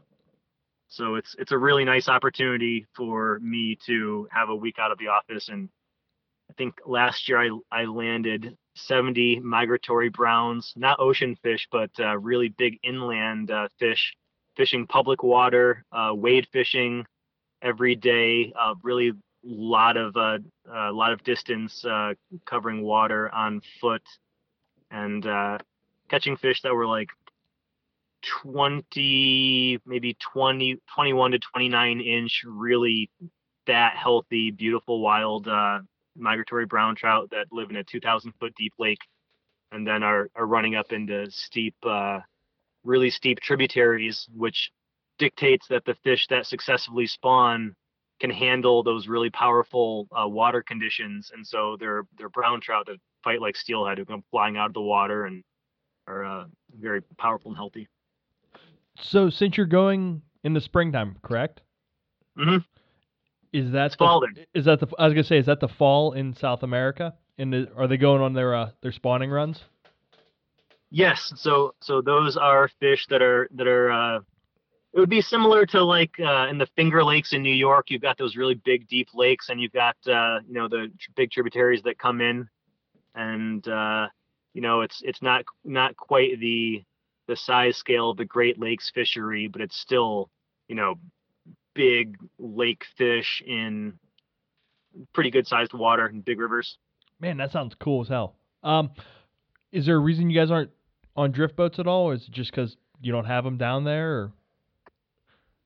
Personally i'd, I'd rather walk. You know i, I like to uh, I, I love to wade and i like to be i like the challenge of being on foot. For me be, having that place that i'm fishing down there being public water where there's other like little chilean guys that are you know trucking up and down the shore that you have to compete with. For me it's much more satisfying to get the fish that way than to be on some you know private estancia you know where you're getting spoon fed the uh the fish. The, the fishery i'm fishing guys local people catching one of those migratory fish in a day are stoked to get one. You know, so you know to go and cherry pick 70 of those fish in in like five days is, you know, is uh, very very gratifying, uh, especially after you know working. You know, even though I'm designing fly rods, I'm I'm in an office. You know, pretty much nine to five most you know full weeks. What's the uh, primary style of fishing for you down there? Is it swinging flies, stripping, you know, or you nipping, whatever? Well, the uh, th- those fish, being that they're you know the brown trout don't die after they spawn, so they you know they might be running four or five, you know, six or more times through the same waters. They only seem the the bigger, smarter ones seem to hold in the places that the people can't cover with the traditional tactics, which for flies is swinging flies down and across in the wind, and for the lure anglers, it's throwing like big black and gold rapalas or spoons down and across and swinging them through the pools. And the places where fish can hold that you can't cover with a down and across uh, presentation is the soft water padding against cliff walls when the water runs right tight against like steep uh, sheer faces like that.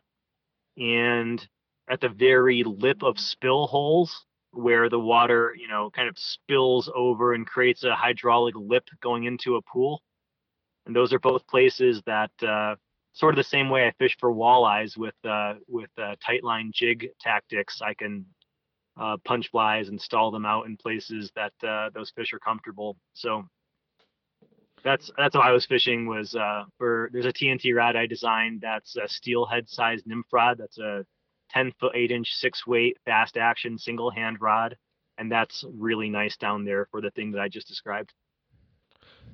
So down uh down there, is there anything bycatch like up up in your home water? You have walleye. Is there Mhm. anything bycatch down there that is pretty cool and different that we we get to see around here? Uh, n- not where I was. There's some awesome. I mean, South America is such a cool place with uh, you know, with, with the terrain and some of the different species like like a golden dorado, and uh, you know they've got king salmon running in from the from the uh, ocean down there, like they might have in Alaska. But the place that I I uh, my buddy Lance caught a Chilean perch. Uh, that uh, he was he was talking a lot about, but I never got to see a picture of it. That Didn't would- happen. I would have been interested to to see the Chilean perch myself. That would be cool to see. I, I have no idea what one of those looks like. Yep. Um, it, you get see any cool wildlife while you're down there? Are there any mountain goats or cool stuff like that? uh, the the coolest thing that I saw down there for me by far was uh, condors, which you know it's like a it's like a it's like a it would be like a eagle with like a ten foot wingspan. Pterodactyl. yeah, like the the first time I saw a condor fly fly over the the adjacent hillside towards me, I looked up at it and I was like, "Good lord, that's a huge bird! Like, what the hell? Are you serious?" All the And, brown. You know, right away I was like, "Oh, that has to be a condor," because it's you know to see a bird, you know, with a about a nine or ten foot wingspan up in the air is like, you know, it's you know, it's like double the, si- double the size of an eagle. It's it's like seeing a double sized bald eagle in the air. so, are there mountain lions down there?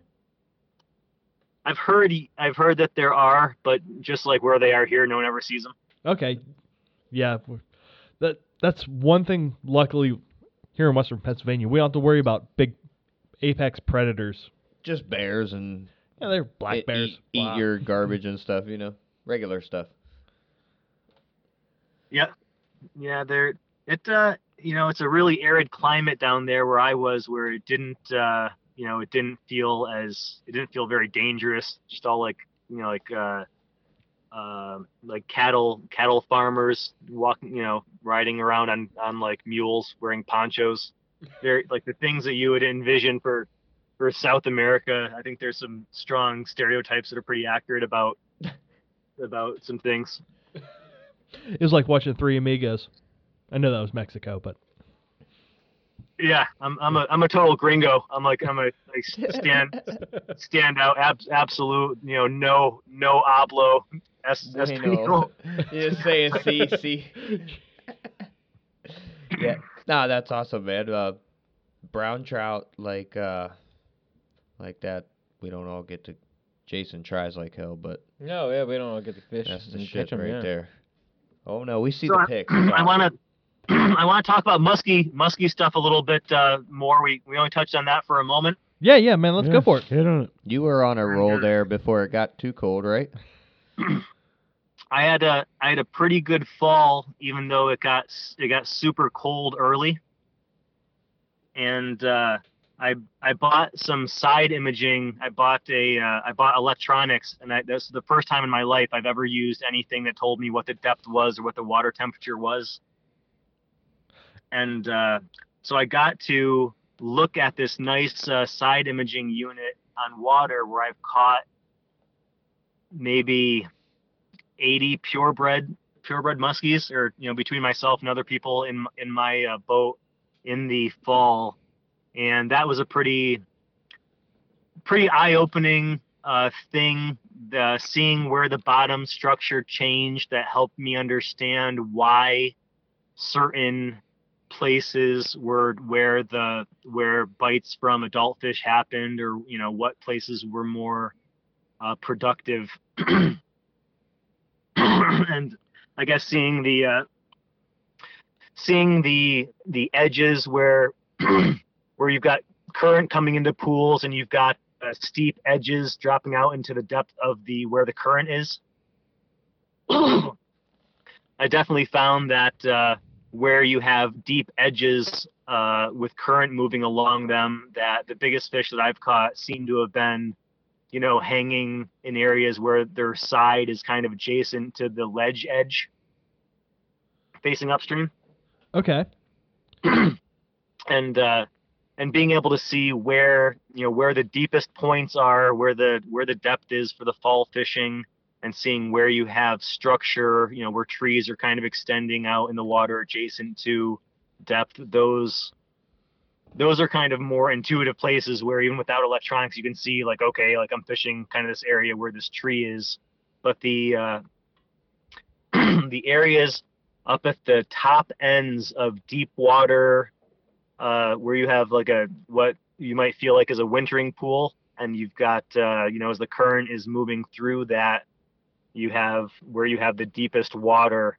I find that focusing on the on the upstream edge of it and the most dynamic places on the bottom where that current is moving over changing uh, bottom you know angles more so than structure those are the places that i think the uh, the biggest you're going to find the biggest fish when they want to bite something when they're in the mode when, when their body's comfortable and they're in the mo- mode to feed.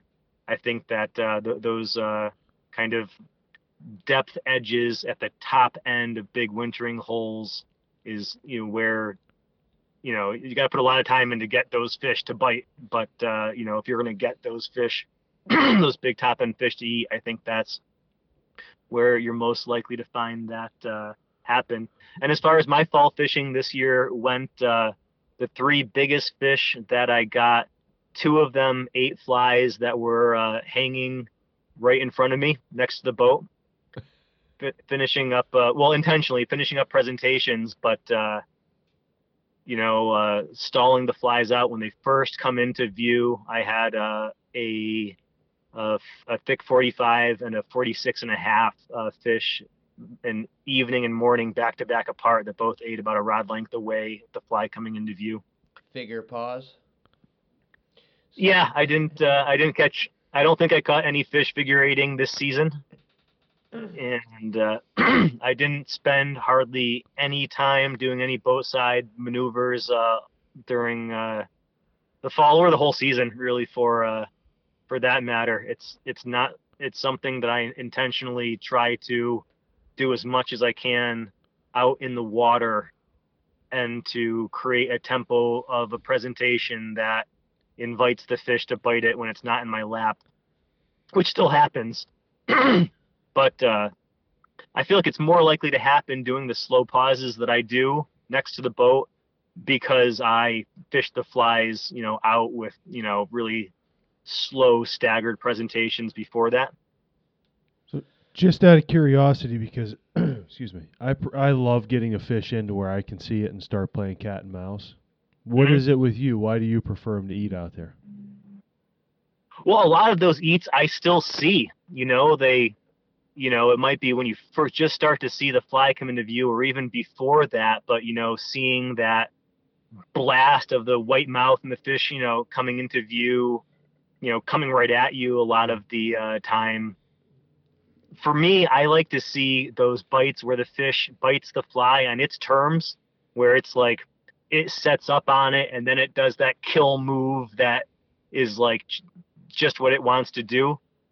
Not that I don't like when a muskie latches onto my fly right off of my rod tip, but you know, there, you know, you're when you're teasing the fish up, it's not biting the thing the way it wants to. It's kind of biting it the way you're making it to, if it does choose to bite it at that point. Both, both, both of them are cool. I mean, Well, no, anytime a muskie bites your fly, it's awesome. saying your strip how it's how your strip is really slow it's any time is almost you know what i mean instead of the the end of the cast is, is your pauses continue through the end of your cast you know what i mean my strip isn't slow my pauses are long you know i'm i'm still that fly is still kicking and i'm i'm trying to do the same thing as a glide bait is where it kind of gets extra momentum going forward and is forced to kind of pile up in one direction or, another to because with the you know when you're talking about the foam in the back of the flies i often or not often i always have foam and i have keel weighting that's going to those keel weights, especially if you have multiple keel weights on the underside of the shank. It rein if you, if you have one keel weight, it oftentimes is going to create a rotation point where the fly wants to rotate and kick to the side. If you have multiple keel weights in line on your shank, it invites the fly to carry further forward. And so uh, I, I I bounce back and forth between these uh, these two things, but uh, having a fly that has multiple keel weights, you know, kind of in the middle to the back and three quarters of the way towards the front, where you take the same amount of weight you might be able to put in one, you spread it out with two smaller ones. It's a great way to uh, to build a fly on a shank that you want to have that long gliding uh, carrying motion in the water. And you had also mentioned uh, the the gear guys that fish the glide baits like you're trying to emulate. They give the rod a long sweeping uh, pull. Are you doing a jerk strip basically with your rod tip, or are you doing it all with just a, the stripping motion? I'm not doing a although I'm not doing a jerk strip because it invites shitty hook sets Yes, it where does. you, where you get your rod to the side and you know you then suddenly a fish had bit your fly and you're just you know intentionally trout setting uh, on it because that's what your yeah, catching up slack. gonna make it do. So no, I you know I I am always pointing my rod tip straight at where my line is coming. And one thing that I do is as I'm stripping the line, and my I usually my rod tip's always like maybe 18 inches in the water, and I use this. Uh, there's a TNT musky rod. The the TNT Predator rod is nine feet four inches, and uh, that rod has a has a nice long stiff tip. And although I'm not doing a, a jerk strip to the side, I'll often be kind of pulling down hard with the rod tip at the same time that I'm making my strip and kind of using a little bit of the rod to over over push the fly and let it kind of create a kick out. Mm-hmm. Yep. Funny, funny story about that musky rod. This last year, Beast of the East tournament, Chad and I had someone join us, and he had one. Well, poor guy didn't get to fish the thing for two days after I picked that rod up. That the you know I've I fished it for a couple of years now, and I don't think I would change a thing about that. I I That's, love that's an that impre- a very impressive stick. Mm, It's just the, the ability to throw, you know, d- even doubles with it. Just it, it's effortless at figure eights. Well, I mean, you can really bury into that rod. It's got a good backbone to it. Yep, that's it's a it's a rod that I I trust to be durable. That I, when I go out, I only bring one rod with me since I've been uh, fishing that one. Is the only times I've seen that rod broken is with two guys in the boat where you both like haul at the same time, just smash the rods together. I have uh, I have broken one of those with uh, my buddy Cam Chaffee. Uh, just we both like loaded rods at the same time, bashed them together, and broke one. Fishing trip slowed down for a little bit. that that had to suck. I- also had had a trip with Cam where the fish lit up right at uh, right around dusk, and we got a couple fish to bite as it was getting dark. And he hooked one as it was dark and bit boat side, and thing was thrashing, and I just grabbed the net and scooped right through the fish. and was like, "Yeah, I got it." And he was like, "Oh, nice man, you just broke my rod with the net." I was like, I was like, I had no idea where your rod was. It was like dark out. Whoops. You got it though, right? Oh yeah, I, I got the fish, no problem. Yeah. There's minor details after that. Yeah. You What's were a done fishing for the day, right? what's a broken rod between friends? Yeah, yeah, that's it's a it's a good that's a good uh, Cam makes for some good. Cam is a former youth world fly fishing champion. He's a very fishy uh, kid. He, or not kid now. I guess he's over. He's probably 22 years old. He's one of my favorite uh, favorite musky fishing partners. So Joe, uh, is there anything that we haven't hit on that you would like to? No, you know, if you uh, try to keep it within a range of time where uh, people don't uh, mind listening to uh, all that crap. So if you uh, that's getting to that uh, point, I don't mind you guys wrap it up. Alrighty, man. We we just don't want to have to That's keep one you. good way to put it. We just don't want to keep you on a Sunday for too good awful long. You know what I mean? No, this is no, this is fun. This is fun for me. I'm glad you guys uh, invited me to uh, to do this uh, again. Hope you uh, manage to uh, capture and record this one this time? We're gonna keep it. It's Oh, going on a yellow stringer. The other bud. one was up for quite a while. Yes. It Yeah. wa- it got some listens, but but now there's more. Uh, I think a little more interest in the show, and and definitely people want to hear from you. You're you're catching all the fish, man. That's one of the biggest things I get is, hey, you guys interviewed Joe Goodspeed. Where where can we find it? And I have to I have to give the shruggy shoulders emoji back. It's like, I don't know, guys. It's it's gone. It gone for the ages. So I'm glad for or glad that you took the time to come back and uh and make us whole again. No worries. Actually, next week we'll be whole because when we lost yours, we also lost our uh, our interview with Bob White, Yep. the the painter, and he's coming he's coming on next week, and then we'll be whole. Sounds good. Yes, sir. So hey Joe, thank you so much for your time. yeah, we appreciate it. That was a fun talk. Thanks, guys. That, that was uh, that was fun for me. I appreciate uh, having you invite me back. Yeah, a lot of great info. Thanks, Joe.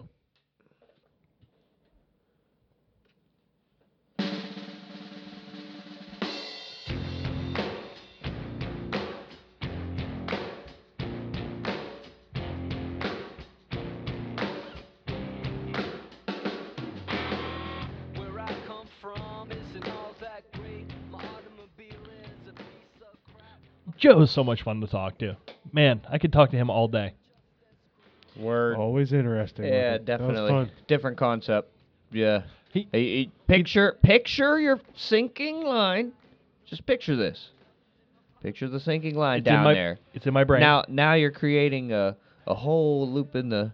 You see what I'm saying? So depending on when you strip and how fast you strip, where you're, you know, what I mean, you create like that anchor point to the bottom Mhm. to swing up. That's different different thought on it. So hey, I love anyone that thinks outside of the box, and he does it and does it well. Yeah, he's just not a guy who just, um, you know, oh, this guy does it. Oh, I'm just gonna throw this fly on. This works for everybody else, and I'm just gonna do it this way because it works for everybody else. I'm gonna do it how I think it will work, the best for me. Yeah, he does it his way, and it and it works. Yeah, and he has a rhyme and a reason behind it.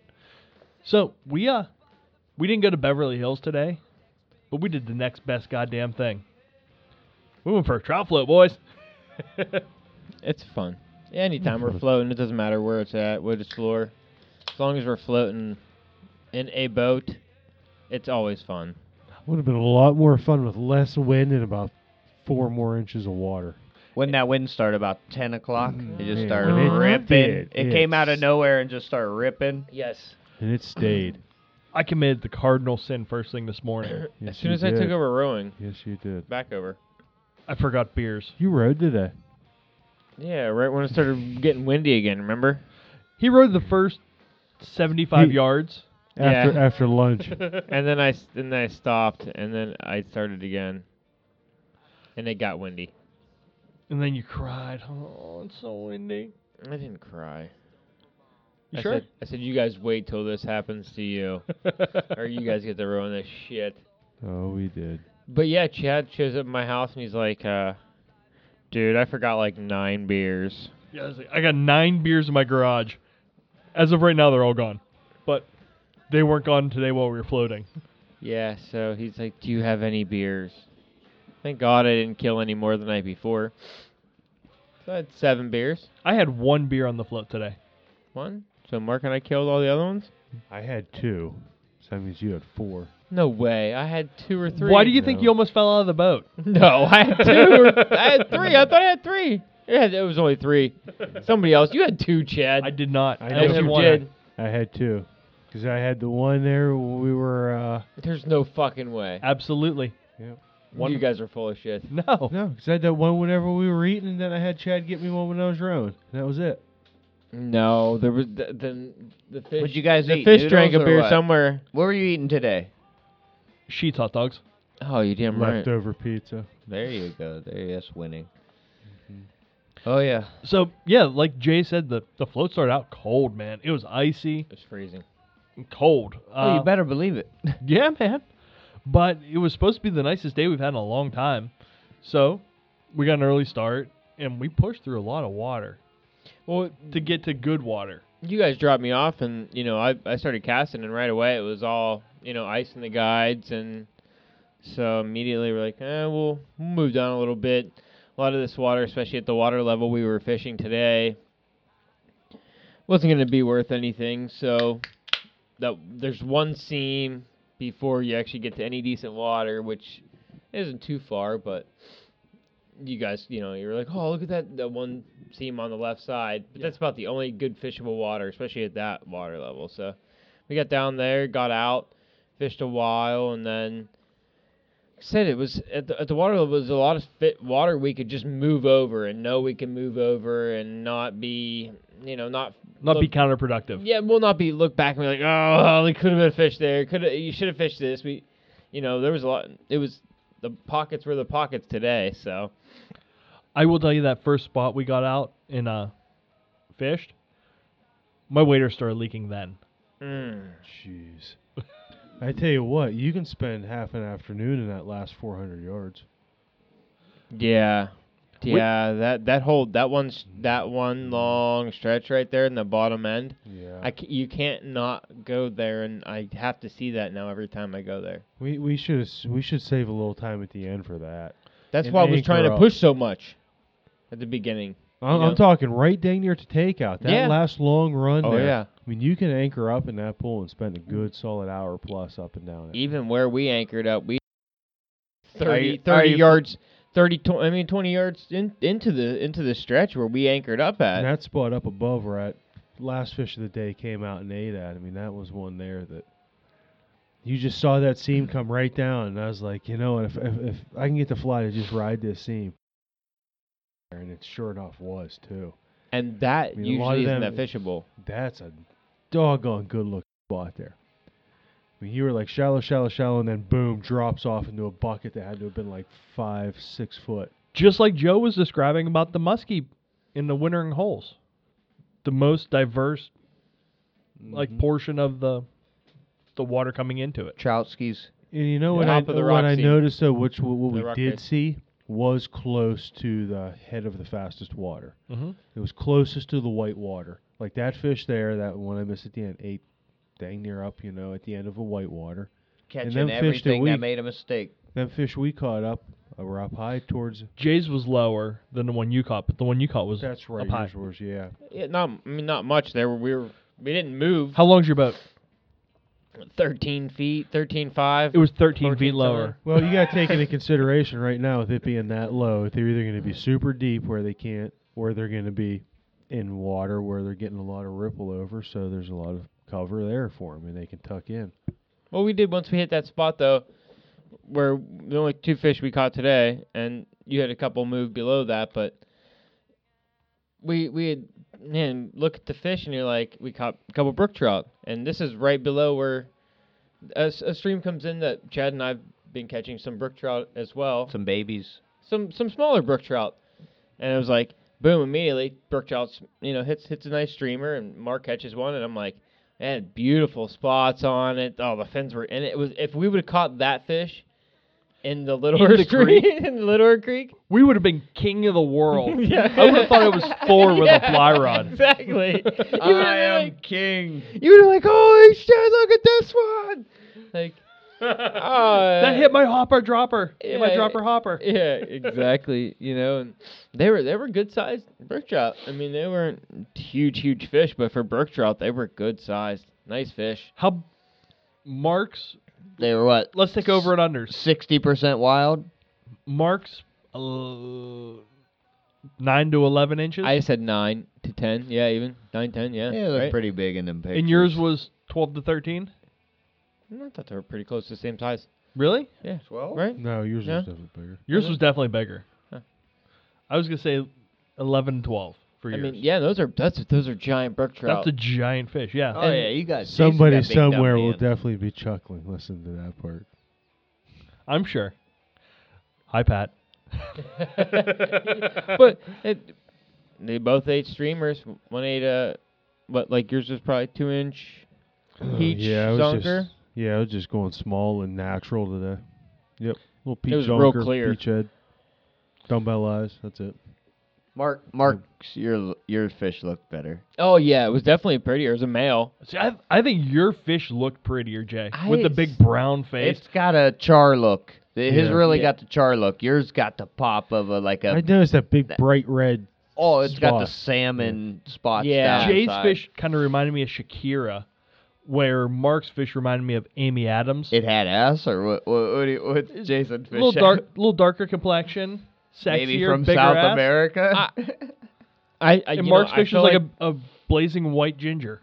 I felt like Mark's was probably a male, and that one was probably a female. So, so you mean like a, a fresher look? Is is that's how I look at fish? I the dark complexion versus the, you know, you get that lighter, whiter. You're right. That mine would have a lot more of a fresher look, where Yep. that other one was Yep. more held over. that one? yes. ran through the mud. yeah. that one had been hung up years ago. It's just hanging around. There's been eating eating uh, that gluten free. Yeah. It's nice and He's clean. been out in the big river for a little longer. But you know, we've caught so many of them in there, and you guys always said, "Are these native?" No, that's no, crazy. no. And I was like, now I'm sitting there, I'm like, wait a second. In relative, And now, is is it just that big of a coincidence that we caught him literally 40 yards from the mouth of a brook trout stream? Uh, I don't know. Uh, that would you have to know? be the biggest coincidence I mean, ever. do them Two fish, of them really. once they maybe reach a certain point, then they just filter their way back out into that stream, and then that's where they grow bigger. Then yeah. That's kind of wh- because how I uh, you know what? it- I mean, I, after we had that first fish a couple years ago, wherever it was a year ago, I even looked to see they don't stock brook trout up through No. the top portion. of that. fins are pretty full. It's only- only- Nowhere. No, they they don't stock brook trout anywhere around that. Mm-mm, So there is really no stock brook trout mm-mm. in that system. In, Well- the- in all reality, no. The, the, and the one the, that seam, that's certain seam in that in that stretch of the creek. Uh, there's another uh, larger spring-fed creek that pours into it right above it. So even if they were to come out of that smaller stream, right above it is pushing a ton of spring water We- into there. Where if they stay on that that left side of that water, you could feel it. I've been in there in this in the early summer, and you could feel where some of the water would be a little warmer on the main stream, but where that's pouring in is still 50 some degrees, and they could still tuck on that side and stay there all year. What, what we ought to do too, just to get a little more of it, is go up on the upper portion. That the bridge we put in at, you can go up further, and then there's another spot. I know, but you got to take out a bunch. You got to take the boat out of the water a bunch. Do you? Yeah, and talk to people about it. Mm. Yeah, it Like you know, I'm only talking like a mile and a half or two. Start to get. I guess it's a lot of laydowns, a little different. I don't know. You, you can drive up that dirt road and Y'all, I've looked at it. It looked okay. yeah, it does But- look okay. Uh, it looks okay. I've I've and looked that'd at be, it. that'd be worth on the upper part. You know, if you get a lot of rain, you know the lower's just going to be way too much, and you can't do it. That'd be a way to make that upper one last a little longer. Because it is. If We that going water's first up, day you of can trout or hook what? Through that. We talked. You going first day of trout or what? Jace, Speaking Jace, of this. Jace, Jace, not gonna throw we- it No, no, ever. no. Listen, we we J- uh, Chad and I uh, had an idea of, hey, this year, if you if if you have Youth oh Mentor Day. yeah, if you have uh, uh before actually one one thing I'm gonna get to be, be yeah if you m- me, yeah, la- la. That's Youth- the today, Jay. Youth Mentor Day is uh Face is April tired from holding his nose up. April oh yeah April 11th uh, this year. It's the day before Easter. So if you if you can mentor a kid, take him out fishing, these jackasses can talk all the shit they want. But if you want to be a good good mentor or a good human being, just take a kid out fishing. That's the day you can take a kid out. You know, uh, pretty sure you have to have Jace. You have to have a license and everything. Yeah, go get That- a license. It's Like Mark said, it'd be a donation. Good So, for the good but, for the process. you know, we and had the a kid's great- license Another is thing. free. We had a great time doing it last year. Chad and I thought about We this. had a, a killer idea. and that would be the first day that I could put the raft back on the, the You creek. could fish your raft on all different water. you know no but with with the kids I caught with stock all the- trout today. They just didn't look like the trout you caught. oh I know I understand that but I'm not But we could take the kids on the float and have them throw rooster tails and Joe's flies and beat up everything. Uh, no, if you're as doing, Chad if you're catches doing, another 25 incher and puts it on a stringer well, no, if you're if you're doing that, there's a way better place to go do that. It's got starts with cover and ends with bridge. Yeah, but the that's kids, a good that's a good place too but the kids don't won't get the uh, the thrill of being in the boat. Oh, you'll be in the boat. We can put the raft in there. That's you know what I mean. Start or like a place. You know what I mean. So you're not disrupting other things, but Oh, we want to disrupt you everything. could go. I mean, you could go there. Jace, do I look like- spot all the way? And Do I look like someone that doesn't want to disrupt something? Yeah, that would be the that would be the way to go. Yeah, right there. But then I could fish Got- for you got- wild fish whilst my kids are fishing No, for all the other worth it. fish. No, you'll be breaking shit off in the leaves and the weeds, and I did it before and it was a great time. I'm just saying, you gotta let them give them some room to cast, get the get the casting effect. You know what I mean? Unless you're, you could take them with the fly rod there, even both places. No, I'm no, thinking Joe's fly, dude. Joe's fly. We took him with the. I took Riley down to the Joe's fly last year and we had a ball and caught a bunch of fish. This was just a few weeks after, like a month after.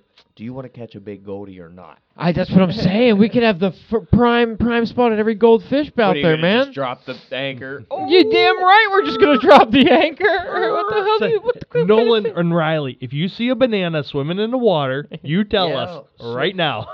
Swing your lure here. Oh no, they're in s- they're in the same places they're always at.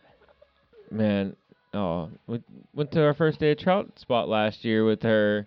Dude, we peeled like three or four fish, like back, back, not even in the far, out, like not in the deep hole that runs underneath that uh, root and to- everything, like in the back just hole. Stock where they used to stock that they don't stock no more, just for shits and Oh, giggles for Chad's how- people to you have a can't- grand day. You can't walk up that that road no more either. yeah, where we used to go fishing on first day of trout.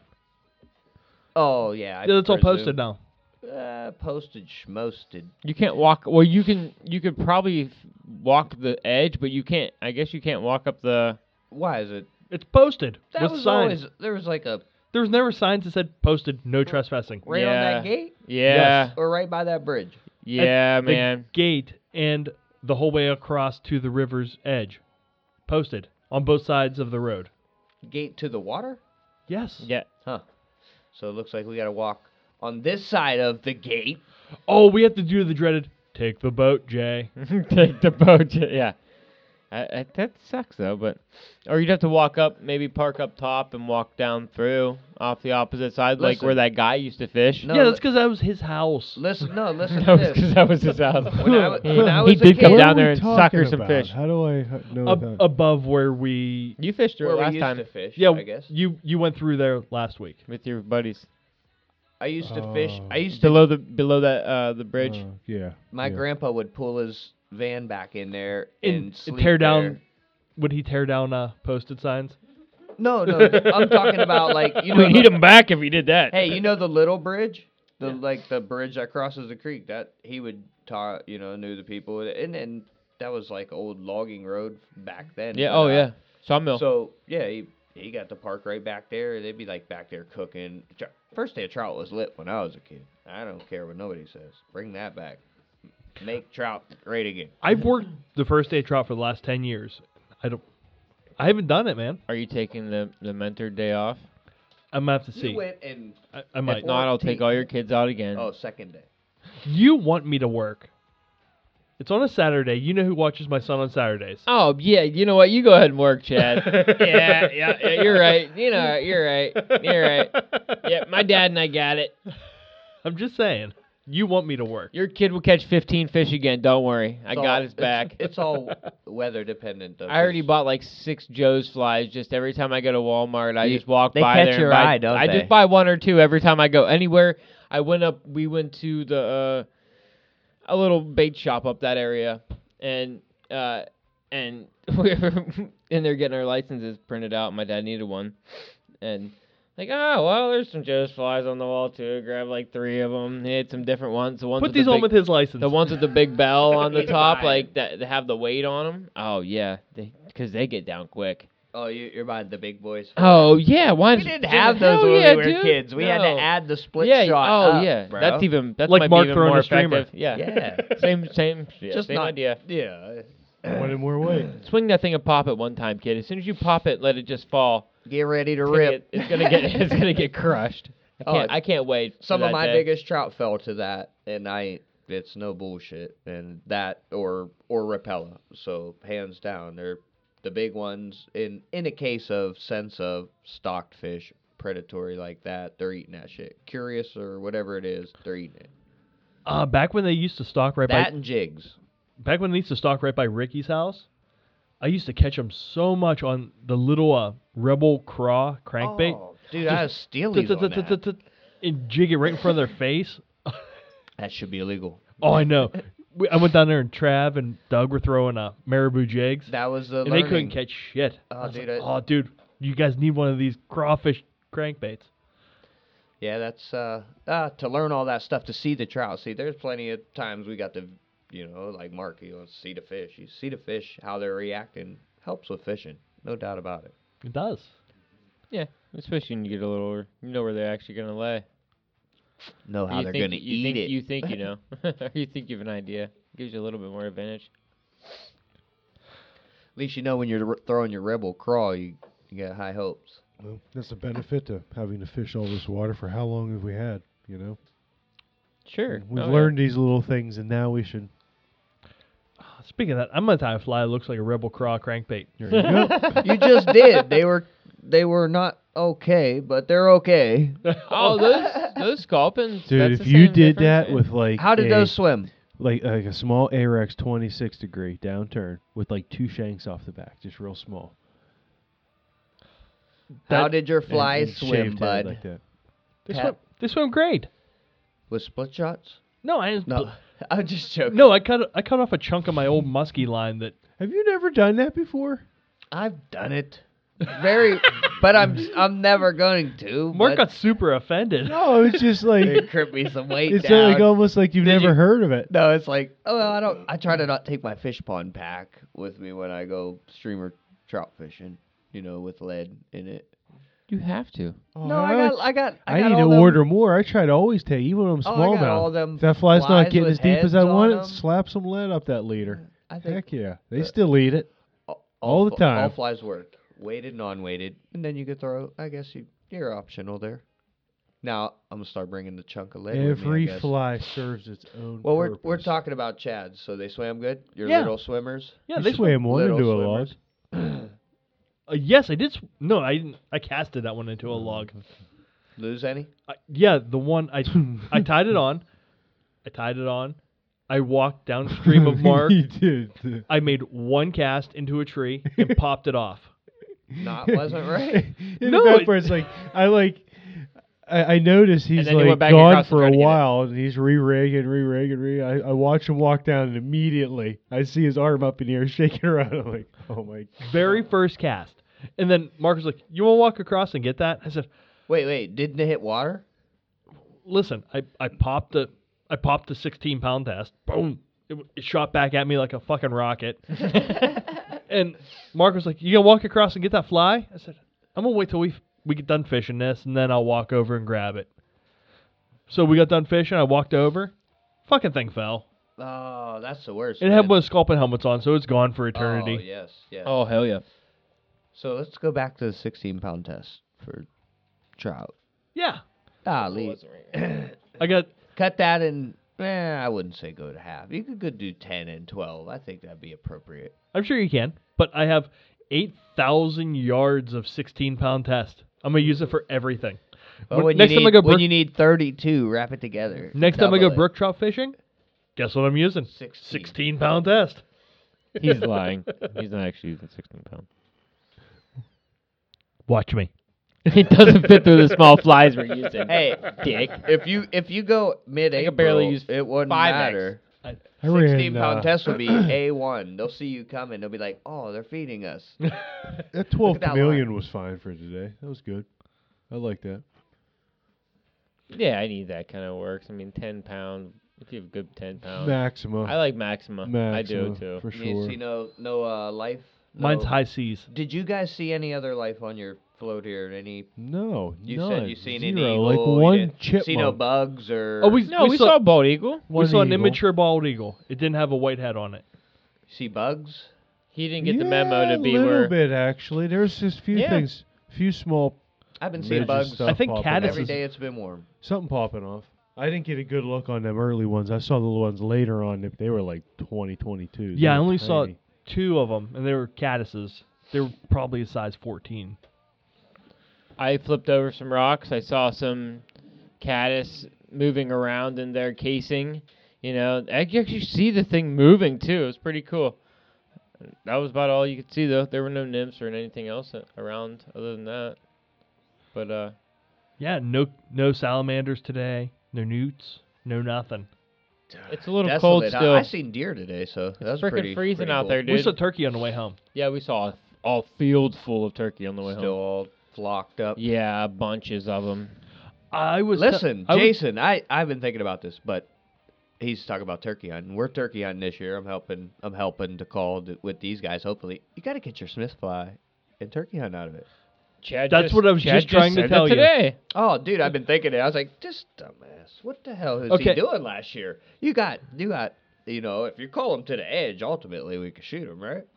You should I guess I don't know what the hell to do Uh, on a fucking that- raft and shooting a turkey. I well, don't you're gonna be understand. I- silent and stealthy, and you're gonna be unless look how you're much drinking la- beers and Yeah, but hooting look- and hollering. You look how much room you could cover. You know, You know- call wise. Jace, you guys should do that. The bridge right by my work, down to almost like the the, Oh yeah. the closest thing here. Even so, it that's And- a and float awesome, it? awesome tool for a back door into some spots. You know, so you ain't approaching the same as You said back everybody door. else.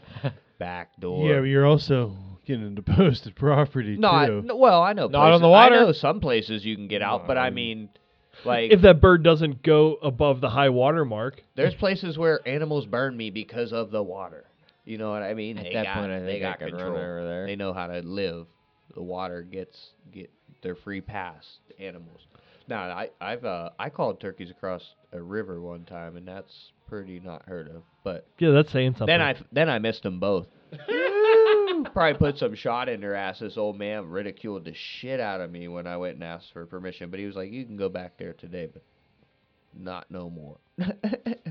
uh, down at another spot, but yeah, nah, man, mistake of killing them. But I missed like three birds in one that one spot. I never, I passed some jakes up, but I never got a bird out of this spot the last few years of my turkey hunting. But uh, sure as hell called them in.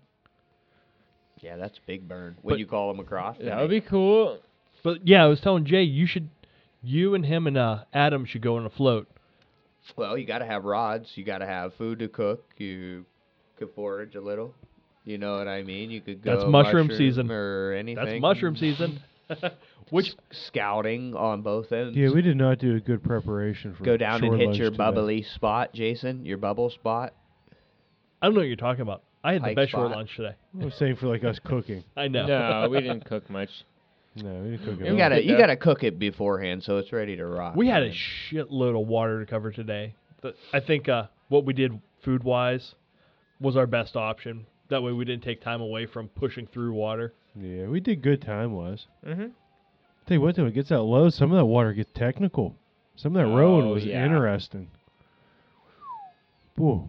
lot less water than when we went. Oh, and then you got the wind pushing you. Oh yay! Wait, Yay. wh- when we you oh when you and I went last, oh we were on the lower end, but it was oh my god, we would have we would have been through. I went through that lower float with PJ and Mike, um, three maybe a month ago or so, and we did that whole thing in probably three hours. Same thing what we did today, in three hours Dang, and s- cooking. and stopped twice, like for extended time, like just standing there eating, you know. Stopped once when I broke my line off. Me and PJ took at least 35 minutes there. Still a three You're hour, almost four hour better float. off doing them twice on days like that. You might be. I, s- we still move On, fish. on a day like that, you're almost better off just doing it twice. Well, Roll that's- down through the first time, go through normal, and just e- even if it's speedy, And- move through. Uh, well, If instead you of that, move fish, then the next time through, no, anchor up and move down. Well, inland. well, Wade- instead of that, we Wade took the option and spots did the the first second. time. Well, since we went through the whole float so fast that day, we took the second second day option and, and we did the brook trout stream. So you know, same area. We didn't have to go far, and it was just a, a quick, you know, hip dip dip, and then we were, you know, did that instead of maybe doing another float. I think I, uh, I think I'm not sure it was a Saturday or Sunday. I think I'd be here. I tell you what, though, when water's like that, why not just go from top to bottom? Because that top float You down, could, yeah. It's only going to be six hours. You know, in all reality, if that, maybe less. when that water's up, why don't we just do the whole doggone thing? I would have been better off just you know Yeah. maybe even just putting the Yeah. If we get there and we see it's roaring, it's covering a lot of water, let's do the whole the whole thing. if you had the day, if you had the day to do it, or if It's you had hardly the time. day though. It's, the think time. About it. Like if we it's didn't only do it gonna on a take Sunday, six hours. If it's moving good, That's a lot, You a just gotta lot know. of pushing. I hope we don't have a guest that night because that's gonna be uh everyone's gonna be whooped. I would think. I could be wrong. we should do that though. Well, but no, but think about it though. A lot of that instead of pushing, you can just kind of sit back and just coast, and then you're not working yourself the whole time. yeah, time. but you, but if you're just not if you're not working yourself, then you're not putting a, you know you're not getting enough cast in areas, or you're not fishing the water. You can't just sit and float. Not there. You might as well be in a You kayak. can you can you can actually sit Yeah, and look breeze through. That's like I, I looked at today and I, I noticed when I when I float there, you can literally look back upstream and see the elevation change mm-hmm. and how and, and know why that why that water's moving so fast. That water's constantly moving fast. I think there's I mean there's a few Probably pools, but little faster when it's lower. When it, it's- you know what I mean? It burns, when man. it's all going downhill. it burns. Now when you Mike, right with me there. No, because it, it well when it's hitting the banks, you're getting eddies. You're getting you're getting more water in between the banks. It's up. It's not. When that thing's low, it's ripping, dude. It's not trickling. You know what I mean? You're It's hitting more falling out. hitting a lot more rocks, that's for sure. We hit a lot of rocks today. We did. I was scared about the bottom of your boat when you lifted it up looking at it. And then you're like, "Oh, those are just rocks underneath the floor." I'm like, "Oh, okay, we're we're golden." You don't feel them when you go over. Like blah blah blah. Oh, dude, we, did we not feel them? We were like trying to jump up and and move ourselves off our rocks and shit. Mark's, we're in, we got stuck in one area that was nobody was getting out of the boat. Whoops. It was moving very That fast. Mark's got his legs out the side of the boat trying to kick off of rocks and stuff. We're all trying to bounce at the same time. It took us a little while to get on, get loosened up. Yeah, that I was a- that was misjudged a that. little It- bit of a gnarly spot there. Yeah. The way the Well, then the wind hit you hard there too. the way Yeah. that the tongue of the, the or like the uh, the hydraulics going over the rock looked, I thought the rock was further over to the left than what it was. So I I tried scooting in between the two, and the rock was to the right, Oh, and I hit it. with that many rocks out of the water, I mean, there's just so much little maneuvering in and out and in and out, and as soon as you get around one rock, back row of another one, then front row through another one, and Uh, it sounds like you gotta go to a bigger river. That no, that's what I told these guys today. I was like, this is great us doing this all the time because we can go on anybody's boat and float any river around here Oh, and and I- not not worry about being an a, or a detriment to, It to not the be float. yeah, it not being too tight. we tight. rode that in all honesty as good as you could ask for today. Minus going down to uh, like Pittsburgh, Maryland uh, border. You're not gonna row anything that's gonna be. I mean, any more crazy, crazy. Exactly. No, that's well, there may be some stuff on lower ends Uh, down by, by where we must yeah, be. yeah, yeah, yeah, Yeah. that too. Yeah, There's some. I wouldn't even put my. I wouldn't put. You can't put it through some of that either. Yeah, No, there's a limit to some of the stuff. stuff, but but fishing wise, That's I as would- tough rowing as you're gonna get. I wouldn't put any of us in anyone's boat and say Well, look, these guys are a detriment because we're not. You know. you got you guys are getting longer days now, so you guys Oh, we know we talked about that too. Mm-hmm. gonna be There's gonna changing. be What- some when's, uh, LMB coming up. When's uh when does the May 8th, Mar- March yeah, 8th. March Eighth? eighth. Yeah. Our 200th episode.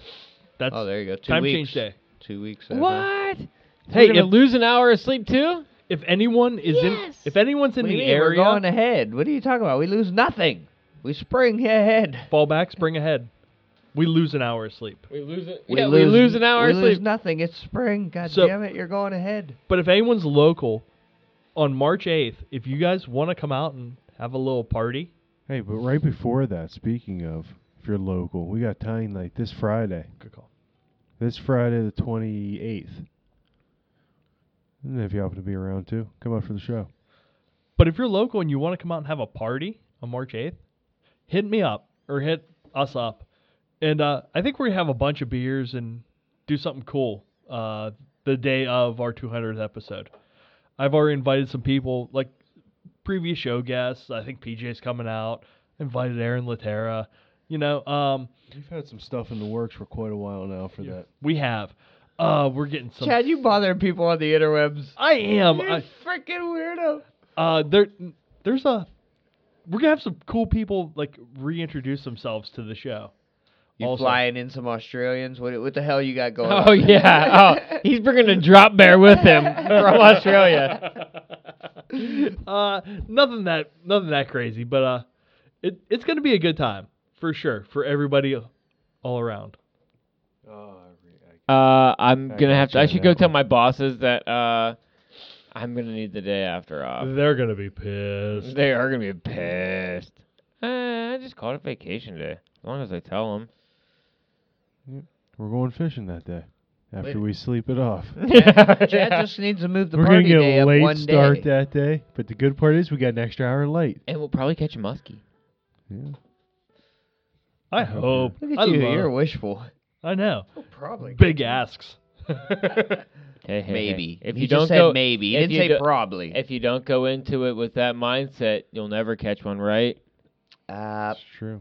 but if you're trying too hard, you don't get shit. Gotta let it flow, man. That's not true because as soon as Mark hooked that fish, I started trying really fucking hard. Tried your ass off. 13 And foot then- later. What then- was it? 13 yeah, foot later, Chad? Three, it three, got ca- three casts and 13 feet later, there comes another bra- uh, rookie. Like, hell, hell yeah. That, where's the brownie at? You didn't say run it back. Row me back. No, Throw we had back. the anchor dropped. Yeah, Oh, oh, no yeah, shit. we're sitting. That's why I said We I rode knew- both we- these guys. We knew we were in the, a good spot. We're in the money hole, huh? yeah, it was a good. It's a good. Yeah, it's a good spot to We be were in. trying to tell Mark where So- it is. I said, Mark, right over there in that dancing water. He said, "Psh, right here? Fish? I said, yes. Boom. so, guys, Fair enough. do we have anything else we need to hit on? I like that. You only got me one. Covered her well. Oops. It's fine. So, uh, tonight's show brought to us by Predator Fly Gear. Check them out at predatorflygear.com. Bring some Ahrex hooks to the tie night, February 28th. Check them out, at ahrexhooks.com. Simms Fishing. I know we're all warm today, and there's Simms Fishing. Find them at simmsfishing.com. You sound like Lynn Davis saying Y103 at Y103.com. Y103. Simms Check out Fishing. YetiYeti.com. Check out uh, the app, the doc, with the, the guys over at Why Knot Fishing. It's trying to, you know, keep people posted, share the tips, and share the love. So check them guys out. And what else? Check out Urban Fly Company. Tonight's show has been recorded live at the Urban Fly Company studios in lovely West Middlesex, Pennsylvania. Western Pennsylvania. Hit me up. Got some Allsdorf genetics. Got a little bit on stock too. So if you need something, let me know. That's a good feather right there. that is. You've been you've been molesting that feather all evening. I evening. like that one. Whoa. That On that cute. note, I think we should get on out of here, guys. Your silhouette will charge the